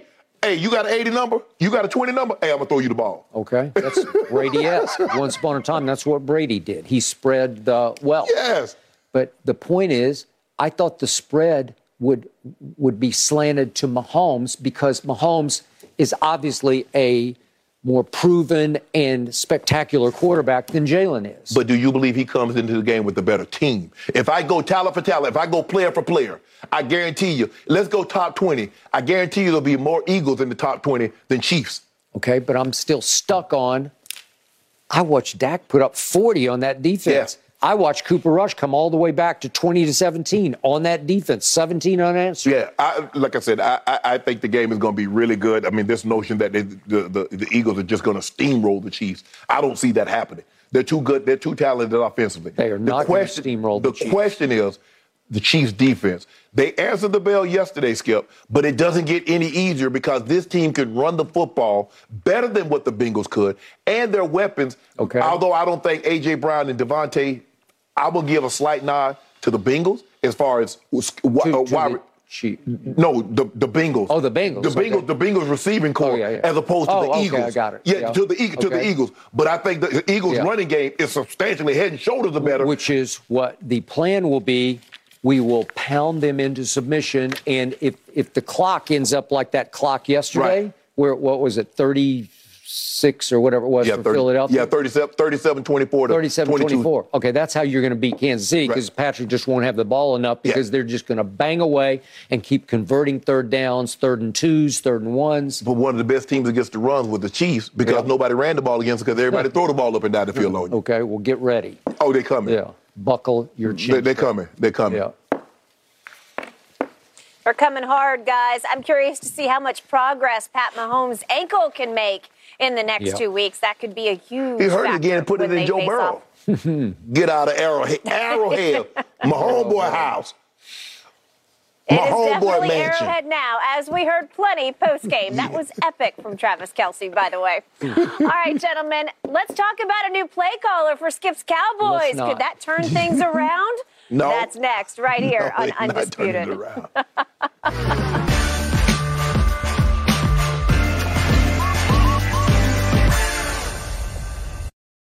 Well, the Cowboys and offensive coordinator Kellen Moore have agreed to mutually part ways. That's despite the fact Moore has 1 year left on his contract. According to reports, guess who's taking over the play calling duties for the Cowboys? That would be one Mike McCarthy. All right, Skip, I'm going to start with you on this one this morning because I have a feeling you have a lot to say about this one. Yeah, I have way too much to say. Shannon Sharp, this morning, I am embarrassed to be a Dallas Cowboy fan. What? They just fired an offensive coordinator who was a strength of this football team. Mm-hmm. They leaked it on Championship Sunday, hoping it would just get lost in all the Super Bowl shuffle of today. But we, fortunately, are giving it all the attention that it so unfortunately deserves. I want you to think about this. Kellen Moore was my coordinator for the last 4 years. Over those 4 years, Kellen Moore presided over an offense that ranked overall 2nd in points scored to Kansas City and Mahomes and 2nd in yards gained over the 4 years to Mahomes and Kansas City. Is that bad? No. I think that's pretty great, right? Yep. I just mentioned against Philadelphia, now Super Bowl bound, Kellen Moore's offense put up 40 points. Is that good? I think that's pretty great. I don't remember Kellen Moore throwing a single stinking pass at San Francisco when I think my quarterback missed open receiver after open receiver. I still haven't gotten over it. After open receiver after open receiver. Kellen Moore threw none of those passes, but he called those plays that sprung all those receivers open to me, and Dak missed all those throws. But Mike McCarthy, somehow won the power struggle with Kellen Moore that I think was operating behind the scenes and under the table, because now Mike McCarthy seems to have Jerry's ear and blessing more than ever. And I guess Mike just got tired of me saying in this chair sitting on this show, that I don't know what it is that he actually does as head coach. He looks like a bump on the log on the sideline to me, and I guess he got so sick and tired of it, he said, okay, watch this. I'm going to call plays next year. He did call them for 13 long years in Green Bay for Aaron Rodgers, and maybe that's some. Maybe Aaron is coming to the Dallas Cowboys. I don't know. Maybe they will trade Dak for Aaron, but I sincerely doubt that. But I will remind you that in his last 2 years at Green Bay, Mike McCarthy went 7-9 in 2017 and 4-7-1 before he got fired in 2018. So his play calling was not working. The other thing that just astounds me about this, that I always heard, I was always told from insiders that Dak loved Kellen Moore. So I'm thinking, does Dak suddenly, he had to co-sign on this. He had to sign off on it. Man, that Jerry ain't have ran up by no Dak. Yeah, I think he had to run it by Dak. And I think Dak said, yeah, I could use the scapegoat. I'll let you, Skip. Yeah. So you tell me you're going to run something by a man that you said you overpaid for him in the first place. Yeah, but he is the quarterback. And Jerry always says, well, go as far as Dak carries us. Well, You believe that? Yeah. You know you've been around Jerry for 30 years. You believe Jerry actually believes that, Skip? Yeah. I don't know what to believe anymore, except that Mike McCarthy now has complete control of this franchise because he does have Jerry's ear. Somehow Jerry loves Mike McCarthy more than ever as like not a son to him, but like a brother figure. It's become his best friend in the world, and he wants his best friend to have whatever his best friend wants, and he wants to call plays. He wants to show the world that, by God, he's doing something for my Dallas Cowboys. And yet, in the end, it's such a sad day for me because you realize those Philadelphia Eagles I despise, except for Jalen Hurts, but those Eagles I despise have now been to 3 Super Bowls since we went to our last one, right? Yeah. They went to the Brady-McNabb Super Bowl, right? And then they obviously went to the Nick Foles over Belichick Super Bowl, and here they go again against Patrick Mahomes. It's hard to stomach. It's hard to comprehend. It's hard to swallow the fact that Mike McCarthy ousted Kellen Moore, who actually, along with Dan Quinn, I told you I had 2 sort of unofficial head coaches, and one of them was Kellen Moore. And all he did was nothing but great, and he paid the price for it because somebody, I guess, needed a scapegoat. Yeah, Skip, but I can't disagree with you because this is what we've seen over the last 3 or 4 years. Dak Prescott got a head coach fired and Jason Garrett. He did. He now got an offensive coordinator fired and Kellen Moore. Yep. Guess who next, Dak? Gee, what the thing was, Skip, when I pay $40 million for something, I need to find out why it's not working. Mm-hmm. And before I come to the realization that what I paid $40 million might not have been worth what I paid for it, let me see if I can exhaust some other avenues to get, let me fire Jason Garrett. Let me fire Kellen Moore. But here's the thing where Kellen Moore should have kept his job. Look at the job he did with Cooper Rush. Damn, Dak. Cooper. You wouldn't even been in this situation if it wasn't for Kellen Moore getting what he got out of Cooper Rush. That alone should have kept his job. Preach. And now Dak turning the ball. Oh, I got the turning the ball over. Interceptions and turnovers is not in Dak DNA. It is. More important to say he is the father of those turnovers. 15 of them interceptions with 5 fewer games. And he's led the league in fumbles. And he was finished second in fumbles. So turning over the ball over is in Dak's DNA. At some point in time, you got to come to the realization Dak is not a top 10 quarterback. And maybe he's reached his ceiling. Maybe he's bumping his head on the ceiling. And either you let the roof off the building or you move on. But, Skip, at some point in time, you got to stop firing everybody around him and realize, damn, it's you. I fired Jason Garrett, and you still turn the ball over.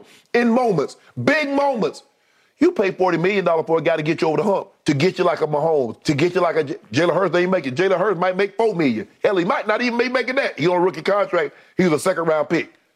But at some point in time, Skip, Jerry, you got to come to the realization, and you got to spend. Last year's Super Bowl winner, what did they do? What did the Rams do, Skip? They spent big money, trade, offseason. Eagles, what did they do, Skip? They got A.J. Brown, right? They got Bradbury, right? Reddick, Hasan Reddick, right? Ooh. Well, keep on doing your thing through the draft, Jerry. I'll be on the team. We got it. We do it through the draft. Okay. Because I'm the last line of defense on the draft. I make every pick. They got another draft coming up. Yeah. And guess what? You hadn't been to the NFC Championship game or the Super Bowl in 28 drafts now. Watch what Kellen Moore does. Watch him go to the Chargers. I think they're in the market for a coordinator. Watch what he does with Justin Herbert. They'll probably be in next year. So, in fact, you picked him this year. You should pick him next year if Kellen Moore's the coordinator because he's going to wreak his revenge on this team. This is just so wrong. And I did, out of my desperation a week ago sitting in this chair, I said, if I'm the Cowboys, I've seen enough of Dak. He bumped his head on the ceiling that you called from the start. He bumped his head hard on it in San Francisco. Yeah. There were so many plays he left on the table that should have been made. If you just give me one of those plays, I promise you we're having a different conversation right now. And I said, it makes sense to me. Let's offer him up in trade. If, in fact, the Packers went out from under Aaron Rodgers, we'll take him for a couple of years just to change scenery. Maybe we can revitalize him at the end of the career and go Brady or something, And again, I'm thinking, well, was this something to pave the way for that? Because he did for 13 years call plays for obviously Brett Favre and Aaron Rodgers, but he called them for Aaron, and they seemed to be kind of buddy-buddy when the Cowboys played up there. They were kind of hugging and kissing on the field a little bit. Yeah, except till he got tired of those plays that he was calling him getting worked on the Saturday doing walkthroughs. That's what happened. That's what's being reported. Okay? That's what was reported. I hear you, but I'm thinking, well, is he going to call plays for Aaron Rodgers? Are they greasing the skids for that trade to be made? Man, would Aaron want to play for the Cowboys more because Mike McCarthy's calling plays? I doubt it. What's the likelihood of Jerry Jones taking on $60 million and they're already over the cap? Okay. With Trayvon Diggs coming up and CD. Okay, but the point was, Dak's money is just about the same as Aaron's money. About what you're cap strapped, you're the same. You can just swap problems. That's what you. But Aaron has a no trade, so he's going to have to sign off. He would have to sign off, and that's why I said, well, am I missing the boat here? Is Mike McCarthy the conduit to get Aaron Rodgers? I doubt it because Jerry never makes a move like this kind of move. Well, Jerry also made the move with Amari Cooper. And come playoff time, all he had was one receiver in the championship game, and that was CD. Noah Brown was not to be seen. Jalen Tolbert was not even in uniform. Gallup didn't get but one target. I saw that target, and he was running free. He might still be running somewhere out there in the Bay Area, and Dak missed him wide right and short. I think Amari Cooper would have been big for you guys. Well, you could argue that he's going to cost – he was $20 million thanks to what Jerry gave him because he was afraid Washington was going to sign. Well, I thought Jerry said you don't have no idea the size of the check he would write to get to the Super Bowl. Unfortunately, that works unless you have a salary cap, and then it doesn't work anymore. But you know how to manipulate the salary cap, Skip. Yeah. It's amazing how they manipulate it when they want to sign somebody. They find money. I don't know, Shannon. I'm out. You out till next year. I'm down and out. I bet you pick the Cowboys next year to win the division. I won't. I promise you I will not. How can I pick against Jalen and what they – look what they've stockpiled. God, that's your team. They're deep. Easy. You talking about how can I pick against Jalen Eagles? Because you hate the Eagles and you love the Cowboys. Yeah, but listen, they're so much better than we are at this stage. I could have told you that. Yeah, okay. Well, you picked the Cowboys, too, before the year started. That's because I thought your quarterback. Okay. Now I know that your quarterback ain't better than Jalen Hurts. You know what? I have seen enough of my quarterback. I've seen it and seen it and seen it. I've seen it for 7 years. And if that's not a body of work, I don't know what's a body of work. And guess what? It's a dead body of work. I mean, Mr. Lurie got up there, got the trophy, and barely said like 2 words before he passed the trophy and stepped to the back. To Howie Rose. Yeah, if that would be Jerry would still had the microphone. We got to go. Yeah, he might have eaten the trophy. Yeah. Man, you know Jerry get on that stage. How about them Cowboys? Yep. We'd be taking that press conference live in the middle of our show, exactly. Right, guys? It'd still be going on right now. All right, gentlemen, let's talk a little bit about Patrick Mahomes' performance yesterday on that bum ankle. Did he just prove he's the best quarterback in the NFL? Let's debate when we come back.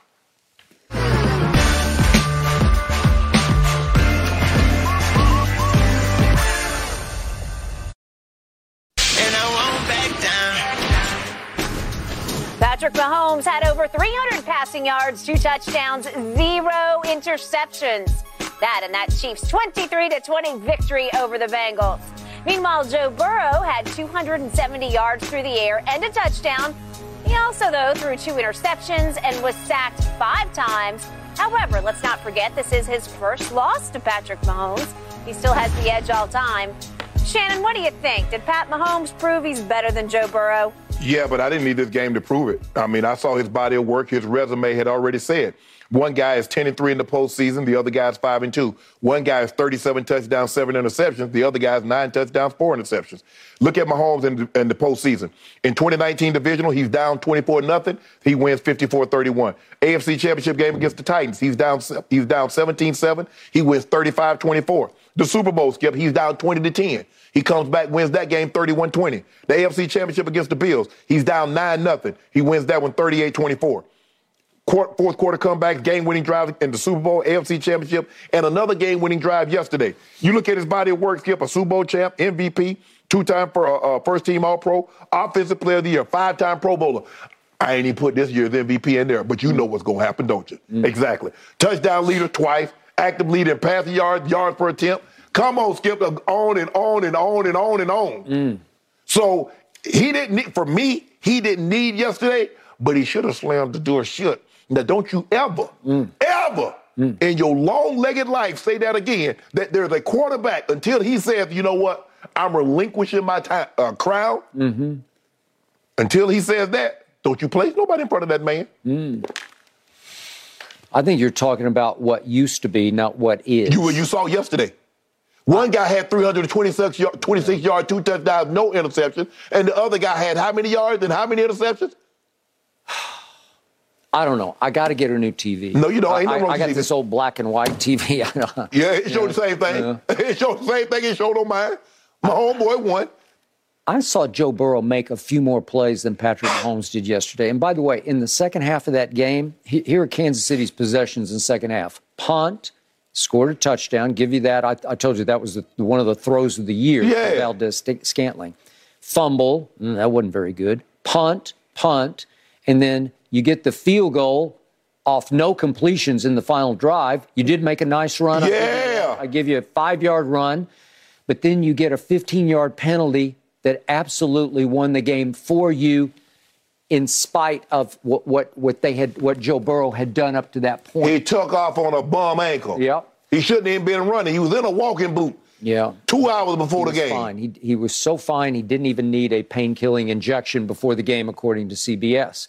So I give you that, but Joseph Osai was just overamped, and he runs after him out of bounds and unnecessarily roughs him, and that's no good. That ended the game because there's going to be 8 seconds left, and you're going to be facing a 60-yard field goal. And if you tell me, well, it's time to we'll try one more pass to try to get 7 or 8 yards, I just don't. It's pretty risky, and I saw a last-second pass at Indy this year by Patrick Mahomes, and it could have been the field goal was right there, and he threw it right to the wrong team. But guess what? He didn't do what he did in Indy. Mm. He made it. He got it done. I'll tell you what happened last year. Joe Burrow didn't have any turnovers. Mm. What did he have Sunday? 2. Buffalo this year at home had it set up for a last-second field goal, and he threw it to the Bills. Where Buffalo at? Threw home. It to the Bills. Everybody home. Think about it, Skip. All that you talking about what he didn't do, but in the biggest moment, that's what you said. The game is about moments. Okay. What about the moment yesterday in the Super Bowl that he did win? He was down 20-10 by his own doing because he threw a late third quarter interception and then he threw an early fourth quarter interception. I said, "What are you doing?" And how they survived that? Did he make amends? Was it only because of Jimmy Gagg? Did he make amends? Jimmy Gagg was the other quarterback and he fell apart in the fourth quarter. But hold on. Now, I remember when Tom Brady came back from 28-3, he threw a pick six. Mm-hmm. Did you say Matt Ryan gagged? No, you said Tom Brady led with the greatest come from behind in Super Bowl history. Mm-hmm. I want you to give Patrick Mahomes that same credit. Give him that same credit. He made one throw where he basically closed his eyes and flung it as far out into the left, far flat as he could, and Tyreek came back and had to signal for a fair catch. It was so high and caught. When he went to the sideline, what was he telling EB? Can we get that play call? He said, I want that. He's telling you now. I remember when Michael Jordan told Steve Kerr, you're going to be open. Okay. I'm going to show you some of the plays that Joe Burrow made that I think added up to more than what Patrick Mahomes did yesterday, albeit on the bum ankle. I give you that. But I'm going to show you again. This is 8:45 in the second quarter. I'm going to show you a throw to Hayden Hurst that could have changed this game because it would have made it 7-6 visiting team and would have flipped the momentum. This is into the corner of the end zone. It hits him right in the wrong place, the hands. You make it seem like Hayden Hurst or Travis Kelce. No, but you got to catch it. It's such a sweet throw. I'm sorry. And then I got to show you the jump ball throw that he threw to Tee Higgins. This is 3rd and 6 at the 27. Remember, this is 3rd and 6 now. This is 9:54 left in the third. So here we go. This is going to tie the game. And that's the last one to Hayden Hurst. This one's to tie the game. This is a touchdown pass to Tee Higgins. And this is dropping a dime on a jump baller who is Tee Higgins. It is such a good throw. It's a Joe Burrow classic memorial throw. And that tied the game. And then I'm going to show you another one. I showed it to you earlier, but this is 4th and 6 at the 41. And he throws it to Ja'Marr Chase, and it's like a midfield back shoulder throw that goes for 35 yards. 35 yards. This is what Joe Burrow does. It's like effortless lasers that he throws to. But unfortunately, yesterday, Patrick Mahomes was not throwing to any of those guys. All right, okay, I got it. And then I got to show you one more time the scramble that comes just shortly after. It's 2nd and 13 at the 15-yard line. 8:40 left in the fourth quarter, and Joe Burrow says, I got you. I'm going to make somebody miss here, and I'm going to dart up the middle, and then I'm going to make the linebacker, miss, and I'm going to go right between the two DBs and make sure I get the first down. That was a big-time throw. Do we got those interceptions? Because I want to show people at home the plays that Joe Burrow didn't make that cost his team the ball game. Can we, DJ, you got those on that? Hey, right here. This is the play that Joe Burrow didn't make that cost his team a victory. Remember how you was doing against Indy? Patrick Mahomes, you got to make this play. Joe Burrow, what are you doing? That was a really good throw and a really good play by a rookie named Brian Cook who jumped and got his hand in before the ball was caught. Stephon Gilmore made that play. A reigning defensive player of the year at the quarterback position made that play. Yeah. You didn't say that was a good play. That ball was forced. This was a great defensive play. That's double-covered. No. He's double-covered. Okay, but the ball is home. It's home. He's doubled. He's beaten, and he caught up. It was a great defensive play by a second-round rookie pick this year. And, by the way, just to finish this off, here's another ball that would have changed the game. That right there would have changed the game. Okay. Had he not thrown it to the other team, that would have changed the game. That kid plays 7 feet tall, and he's been doing that throughout the playoffs. Another rookie, 7th-round pick like Shannon Sharpe, and I don't know where he came from because Joe Burrow didn't even see him. And he latches up. It's like he's Gumby. His arm goes out like 9 feet tall, and he snaked it out of the air. And guess what, Skip? You talk about Joe Burrow, little 13-yard run. Mahomes on a bum ankle.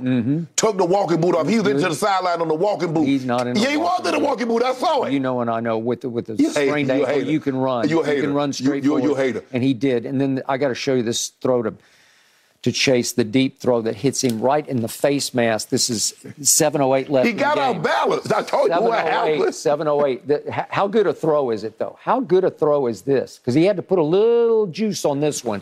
And all of a sudden, Chase looks up. Oh, the ball is upon me, and it's going to hit me right in the face. Well, he tried to create separation, and he just got off balance. But usually, he makes that play. If he makes that play, we might be having a very, very different conversation.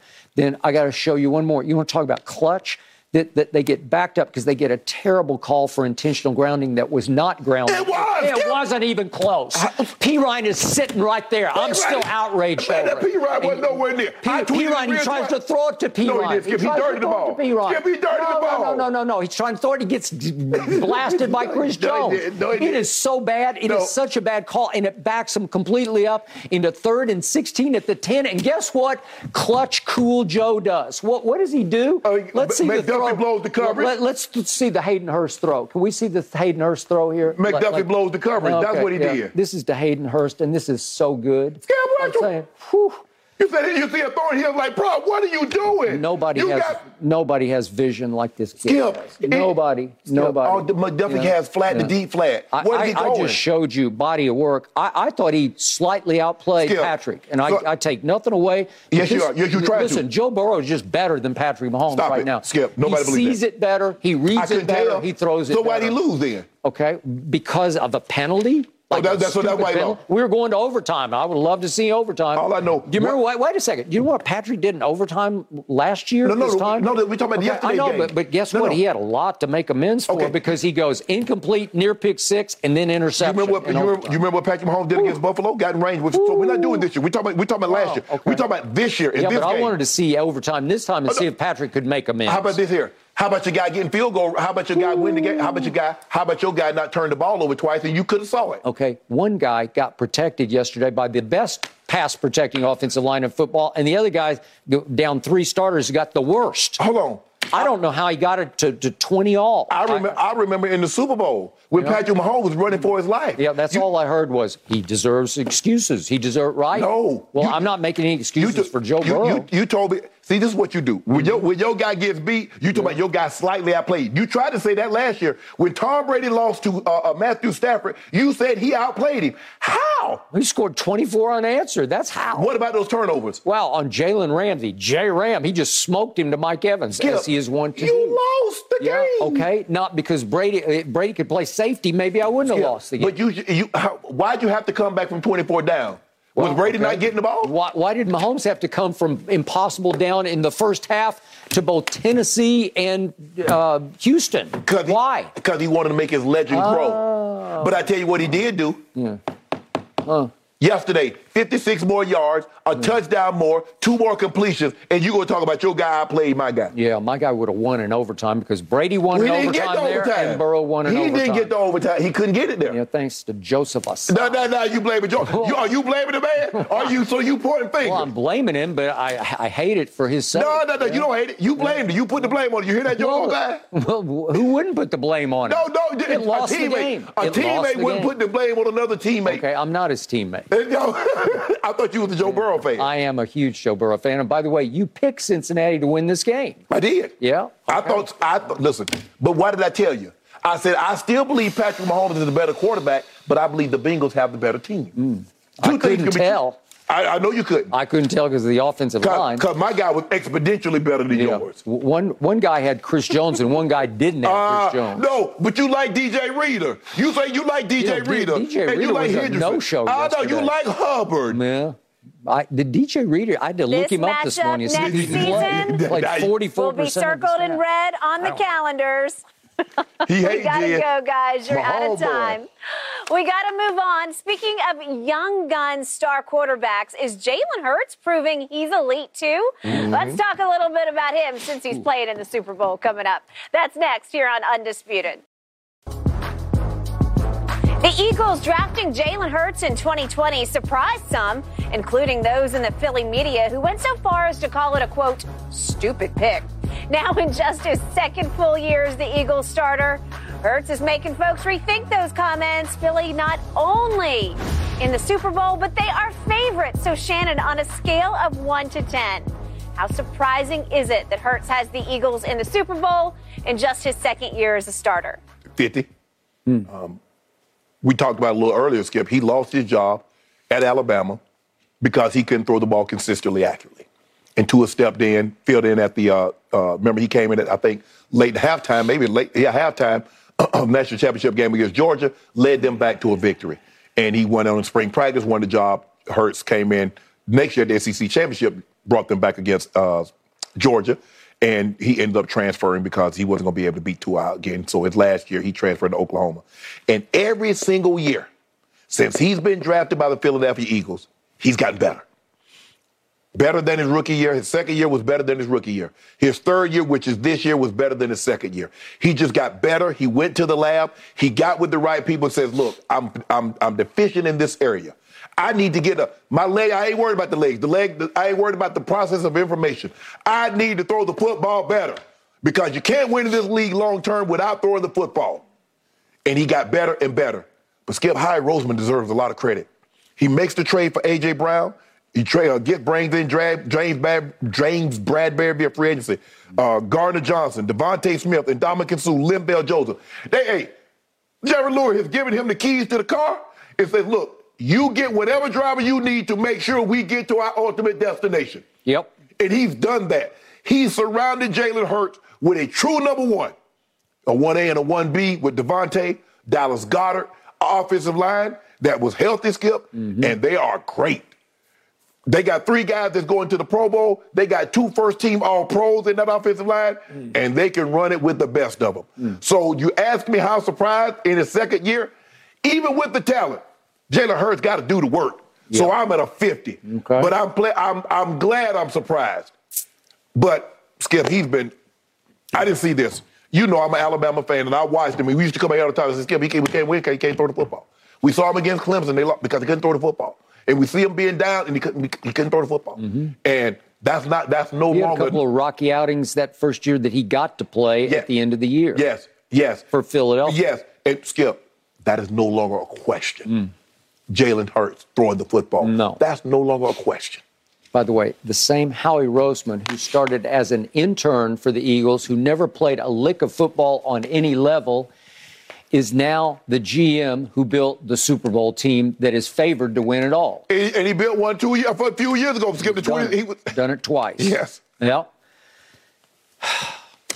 Scale of 1 to 10, my surprise level is at a 9, just because he had to overcome so much. But I will say one more time, I did first guess it because I had the advantage. I had the pleasure and the honor of watching him perform for Lincoln Riley for a year at Oklahoma, and I watched every snap. And it was just he and CD or bust because they didn't have a second or a third receiver that year. I just loved the way Jalen Hurts carried himself on the football field. And remember, he finished second in the Heisman that year. Yes. And I thought he had a chance to win it to Joe Burrow. But unfortunately, Joe Burrow came out of nowhere and had the year of all-time years. Yeah. And unfortunately, Jalen Hurts and my Sooners ran into Joe Burrow in the national semifinal, and it was destruction because Lincoln Riley, as usual, put no defense out on the field. Correct. But the moment that the Eagles took Jalen Hurts, I immediately tweeted that they just stole him and that he would change life in Philadelphia and that he would immediately be better than Carson Wentz, who you loved at that point because a lot of people loved him because he had just gotten paid. He'd just gotten 4 years and $128 million, and it looked like it was onward and upward with Carson Wentz.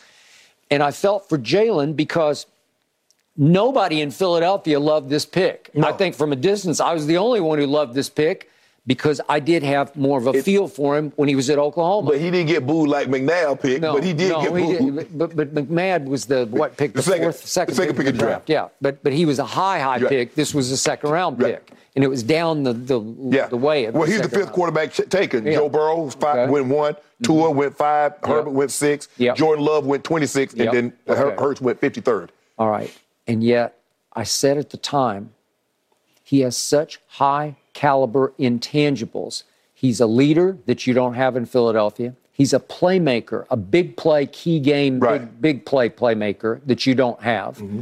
And he is a driving force of the whole franchise you don't have. Yeah. And it took a while, but he slowly but surely took over the whole franchise. And those guys in that locker room, they will run through that brick wall for him because they know he does the work, he gets nothing but better.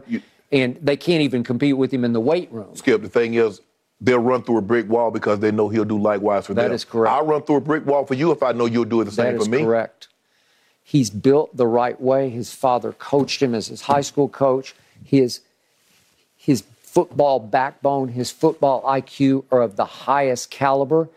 And he came out here in the offseason and worked with my friend Tom House at USC, who's worked with Brady and Breeze and all of the top quarterbacks. And Tom will make you better if you want to do the work. Right, you got to put it. You got to make the throws and make them over and over and over again. And he taught. He cleaned up some of the mechanical and he got him to a point where he is a deadly passer. Skip, when he was relieved at the half of that game against Georgia national championship game. Nobody saw this. No. Nobody said this man one day will be a starting quarterback in the NFL and lead a team to the Super Bowl with the mechanics that he was possessing and his inability to consistently throw the football. But, Skip, I remember in the pre-draft, Jeremy Schaaf asked him, why should somebody draft him? He said, I'm a dog. And he said, because hey, I went to Alabama, went to Oklahoma, I can do this. He said, I'm a dog. Period, end of story. That's all you need to know. And he is. And he is the biggest reason that the Philadelphia Eagles are slight favorites over Patrick Mahomes. It's because of Jalen Hurts. Whew. What a rise by this young man. I mean, y'all window closed. Ooh. You remember the Cowboys? I mean, not that the window was open, but it's over. Howie T finished it. Howie T put her in y'all range. You mean? Howie Roseman? Yeah, Howie T. You call it Howie T. Super Bowl showdown, guys, on Fox. Yeah. All right, we got to talk, though, about a team that isn't going to be there. Who that? Ooh, those Bengals, gentlemen. You think they talked a little too much trash leading up to that game? Travis Kelce was epic after the win. We'll discuss coming up next here on Undisputed.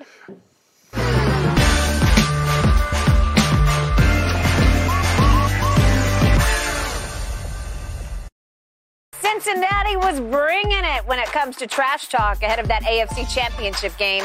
Starting with Mike Hilton calling the Chiefs Stadium Burrowhead. And it certainly didn't stop there. Even the mayor got involved. Check it out. Whereas Joseph Lee Burrow, who's 3-0 against Mahomes, has been asked by officials to take a paternity test, confirming whether or not he's his father. Hey, I got some wise words for that Cincinnati mayor. Know your role and shut your mouth, you jabroni.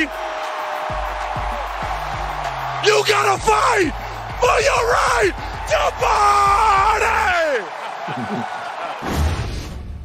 Travis Kelce is just a gem, isn't he? What would we do without him? All right, Shannon, how much do you think all that trash talking played into the Chiefs' win? How much was bulletin board material? I promise you, he ain't slept yet. Kelce hasn't slept yet. Skip, I don't think it played any role. I mean, really? I don't, but Skip, because I've never seen a mayor go this far. You know, to read a declaration saying that, you know, he's taking a paternity test to see if he's the father of Patrick Mahomes. I've never seen a mayor, you know, they had good trash talking. You know, okay, if we beat you, you send us some syrup or some sausages, you know, whatever the local cuisine is. It goes in one eye and out the other. Right, you know, Skip. Okay. Nobody cares. I want 50 pounds of barbecue. Well, I want 50 pounds. I think Cincinnati's known for cheese, chili, or chili of some kind. Well, give me 50 pounds of chili or 50 gallons of chili. Okay, something like that. But to go to this point, but I think it was Joe Mixon. Skip, I'm trying to figure out, hold on, why y'all talking? Okay, y'all had a nice surprising run, but y'all haven't established the permanence like the Chiefs. This is 5 straight years they've been in the AFC Championship game. Now, if the Chiefs was talking, I was like, okay, y'all did win the Super Bowl. Y'all do have a league MVP. So I get all that. Skip, Joe Mixon said at the end of the day, what people got to know and understand is that we the big dog in the AFC. That's just what it is. For anything to happen, it goes through us. When? Everybody always said the road to the Super Bowl in the AFC goes through Arrowhead. Yeah. And then you followed up, we're going to take everybody's best shot, whether it's the Bills, whether it's the Ravens, bulletin board material for anybody. The facts are the facts. When it comes down to it, we know we take the field, can't nobody touch us when we play our best. Well, hell, everybody says that. We play our best, you play your best, you can't beat us. But I just didn't understand why all of a sudden they just started doing all that chirping. They started feeling good about themselves, Skip. You know, you go to the Super Bowl, you know, hey, yeah, we, you know, you start preening and puff your chest out. Yeah. Bro, slow that down. Y'all got to win something to be talking like I said, y'all the Grizzlies. The Grizzlies and the Bengals are exactly the same. Y'all really, you win. Except one went to the final, so to speak, yeah, the Super Bowl. But you puff your chest. Look, Golden State, take off. I ain't got no problem. Steph Curry and Clay, Draymond, them say, hey, we the best in the West. Yep. And if anything that wants to happen in the West, it's got to come through us. Okay. How am I going to debate that 4 times in 6 years? But, come on now. Y'all ain't accomplished enough to be talking like this. I think they talked themselves right into a hole yesterday because I do think this had a cumulative buildup of impact on the Chiefs because, as Mahomes said after the game, I've never seen our team so pumped up. Yeah. Well, he means his whole time he's been in Kansas City because they came out spitting fire. Right. They wanted that game a little more than I thought the Bengals wanted it. I thought they played a little harder than the Bengals played. And it started with the mayor, but then there was Mike Hilton is on the sideline at Buffalo screaming to the cameras, we're coming to Burrowhead. Right. You can't do that to that guy at his house. And then Eli Apple talking about 1, 2, 3 Cancun. Now you on a flight to Cancun right back. And by the way, Eli Apple lit up a cigar in the postgame locker room of a divisional win at Buffalo, as did some of his teammates. You're not allowed, if you've been on 4 teams in 6 years, you're not allowed to smoke cigars. Smoking should be hazardous for your health. And what did Patrick say after the game? I don't think we have any cigars, but we'll be ready to go to the Super Bowl, which was a shot at them. But Skip, he's talking like he's Sauce Gardner. He's talking like he's Darrelle Revis. Like if Revis, from what I hear, Revis didn't do a whole lot of talking. No. But if Revis wanted to talk, Time didn't do a whole lot of talking. Darrell Green, Woody didn't do a lot of guys that I played in the era that played against them. I know them all, and they didn't. They didn't do no talking. They didn't do anything. He's a guy. No. And the only reason he got to get on the field is because of Woolsey went down. That is correct. And he talking, he folded his arm. Right. Talking about, let's stop this. And the mayor made such a production of that. It goes on and on. Yes. But he goes to paternity soon. Yes. And, Skip, he read the declaration like he got like it's a charter, like he puts something. Like a proclamation. And it hit Kelce the flat-out wrong way. That's why you got that back. He's from Cincinnati. So he's from the Heights. So, he took it like, hold on, wait a minute, bro. You're not going to take no shots at 1-5. I'm not going to let that happen. Yeah, it's just too much. It's the overall impact of this. I thought for once, and you were one of the greatest trash talkers ever, but, again, you were fortunate you didn't lose the Super Bowl. Maybe they would have said, it's on you, Sharp. But it wasn't on you, and I don't think anybody really cared what you said before the Atlanta Super Bowl game. No, I mean, Ray Buchanan got into it, but that was the only time, and Mike Shanahan was my head coach. The only time that he ever told me not to say anything was before the Super Bowl of the Green Bay. He says, we know we're going to kick their ass, but just don't come on. I think, Mike, but you, he's like, hey, just do me this 84. Okay. Do me this solid. I was like, okay, so you shut up. I did. Yeah, okay. But the Giants in Atlanta, y'all wasn't going to get no such reprieve. Okay, all right.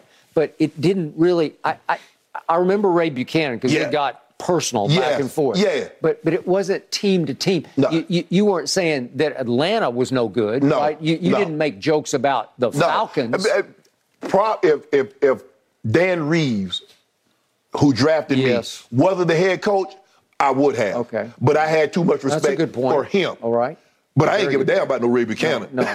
And you shouldn't have. Okay. I didn't. Okay. And you guys. Yeah. You won. And then we went to play the Giants. It was a mismatch. I knew, Skip. I knew. Looking at them, I was like, y'all can't. You can't do it. No. Skip, 16 possessions, either punt. It ended in a punt or an interception. That's what they got. They didn't score. Well, Shannon Sharp had some real backup that day. Oh, because it was that defense. Look here. Skip, when you play with that defense, you could do, I don't care who. Now, Eli Apple could talk on that defense. Yeah. Because Eli Apple wouldn't be on that defense. No, he wouldn't. No. That's the problem. No. Yeah. That defense, I mean, and they were simple. Play the simple cover, they're going to play cover two. But you couldn't run the ball because we had 700 pounds in the middle with Sam and rest his old goose. Oh, no. You couldn't run, and we had young Ray, Sharper, the guys. Too much. Yeah, where you going? Too much. Nowhere. Where you going? We get 7. Actually, Skip, the Bullies of Baltimore, the documentary is coming out. Oh, good. Sunday. Right. Yes. This 5th. Coming? Yeah. Really? The 5th, yeah. On, do you know? Oh, NFL Network probably. Okay. I'm thinking NFL Network. It's going to be good. All right. It's going to be good. It's going to be really good. You're going to get some. All right, good. My calendar has that circled now. Bullies of Baltimore. I love the title. All right, gentlemen. Was last night's game stolen from the Bengals? Let's jump into some officiating discussion when we come back here on Undisputed.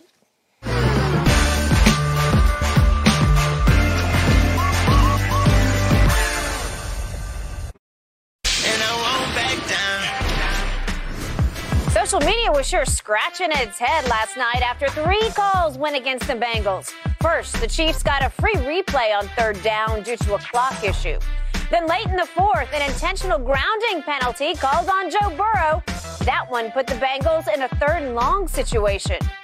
And then that unnecessary roughness call that put the Chiefs into field goal range for the game-winning kick.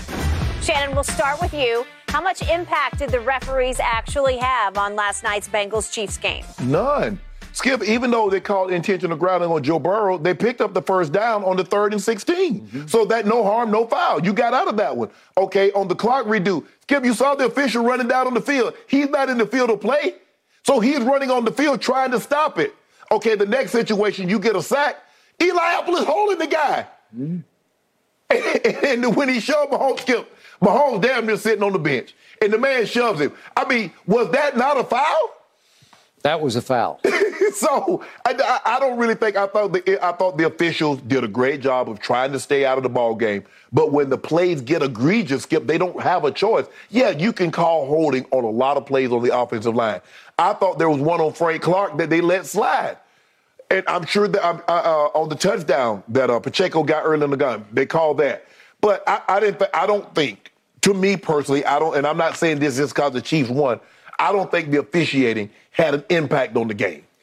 Okay. It did in subtle ways, because the first play in question is the phantom play, the do-over play, the what just happened play, because he goes to Kelce for about 5 yards of the 9 that he needed, and the play ends, and nothing happens, and the punt team runs onto the field, and they're getting ready to punt, and all of a sudden the ref is trying to stop the game. Right. Well, you're so late that it's a terrible look. Right. And somehow the clock had malfunctioned, right? Okay. Well, what are you doing? Because it looks so bad, and it forces the Bengals defense to play, to me, 4 more plays that they didn't need to play. Well, you Skip, it wasn't like they was worn out. Okay, but maybe it cost them a little bit at the end. It wasn't fair. And Zach Taylor's over there losing his mind. Like, what are you doing? Because I had never seen anything like this before either. Well, right, because I still don't really get what it was. Maybe technically that the clock didn't start on time. When I saw the offense run back on the field, I was like, he going for it on 4th down in this area? No, because they said we're going to do it over. Wait, we're back to 3rd and 9 again? And that's why I was confused, and I was like, So what happened? And then I turned to because I wanted to see, because I thought it was going for it. And then the guy was explaining what transpired, that the clock malfunctioned. Yeah. He was trying to signal, so it was like the play didn't happen. It's like the play didn't happen? Yeah. Are you kidding? And all of a sudden, Mahomes gets sacked, and I think, justice! Like, that's justice. No, Eli Apple, of all people, the cigar smoker, is down there grabbing somebody, right? Yes. And it was clearly a penalty, okay? And all of a sudden, the sack gets canceled out.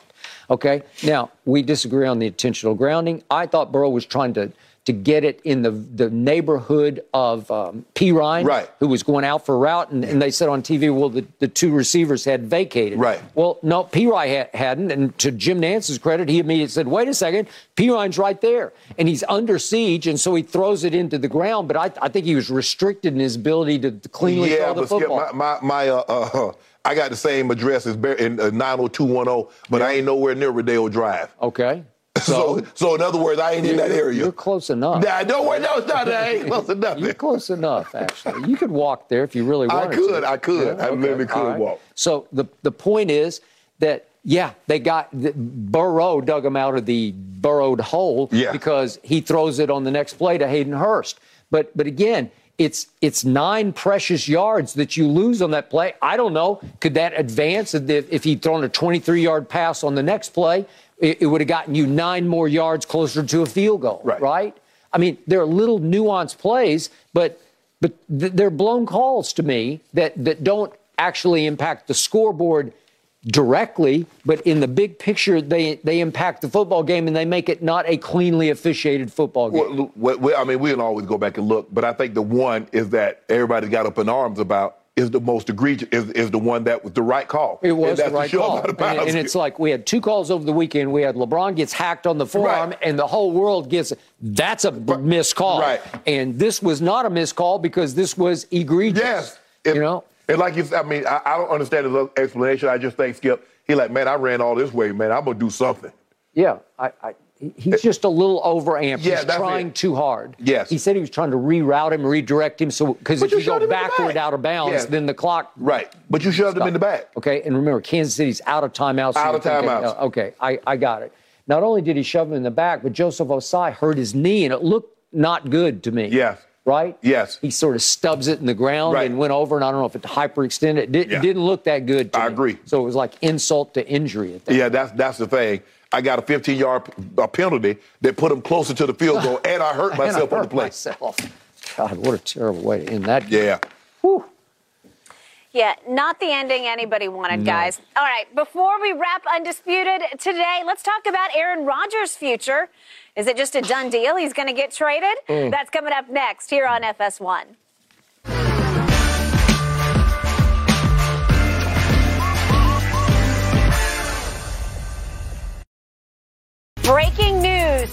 Out of the NFL this morning, Kellen Moore reportedly becoming the Chargers' next offensive coordinator. That didn't take long.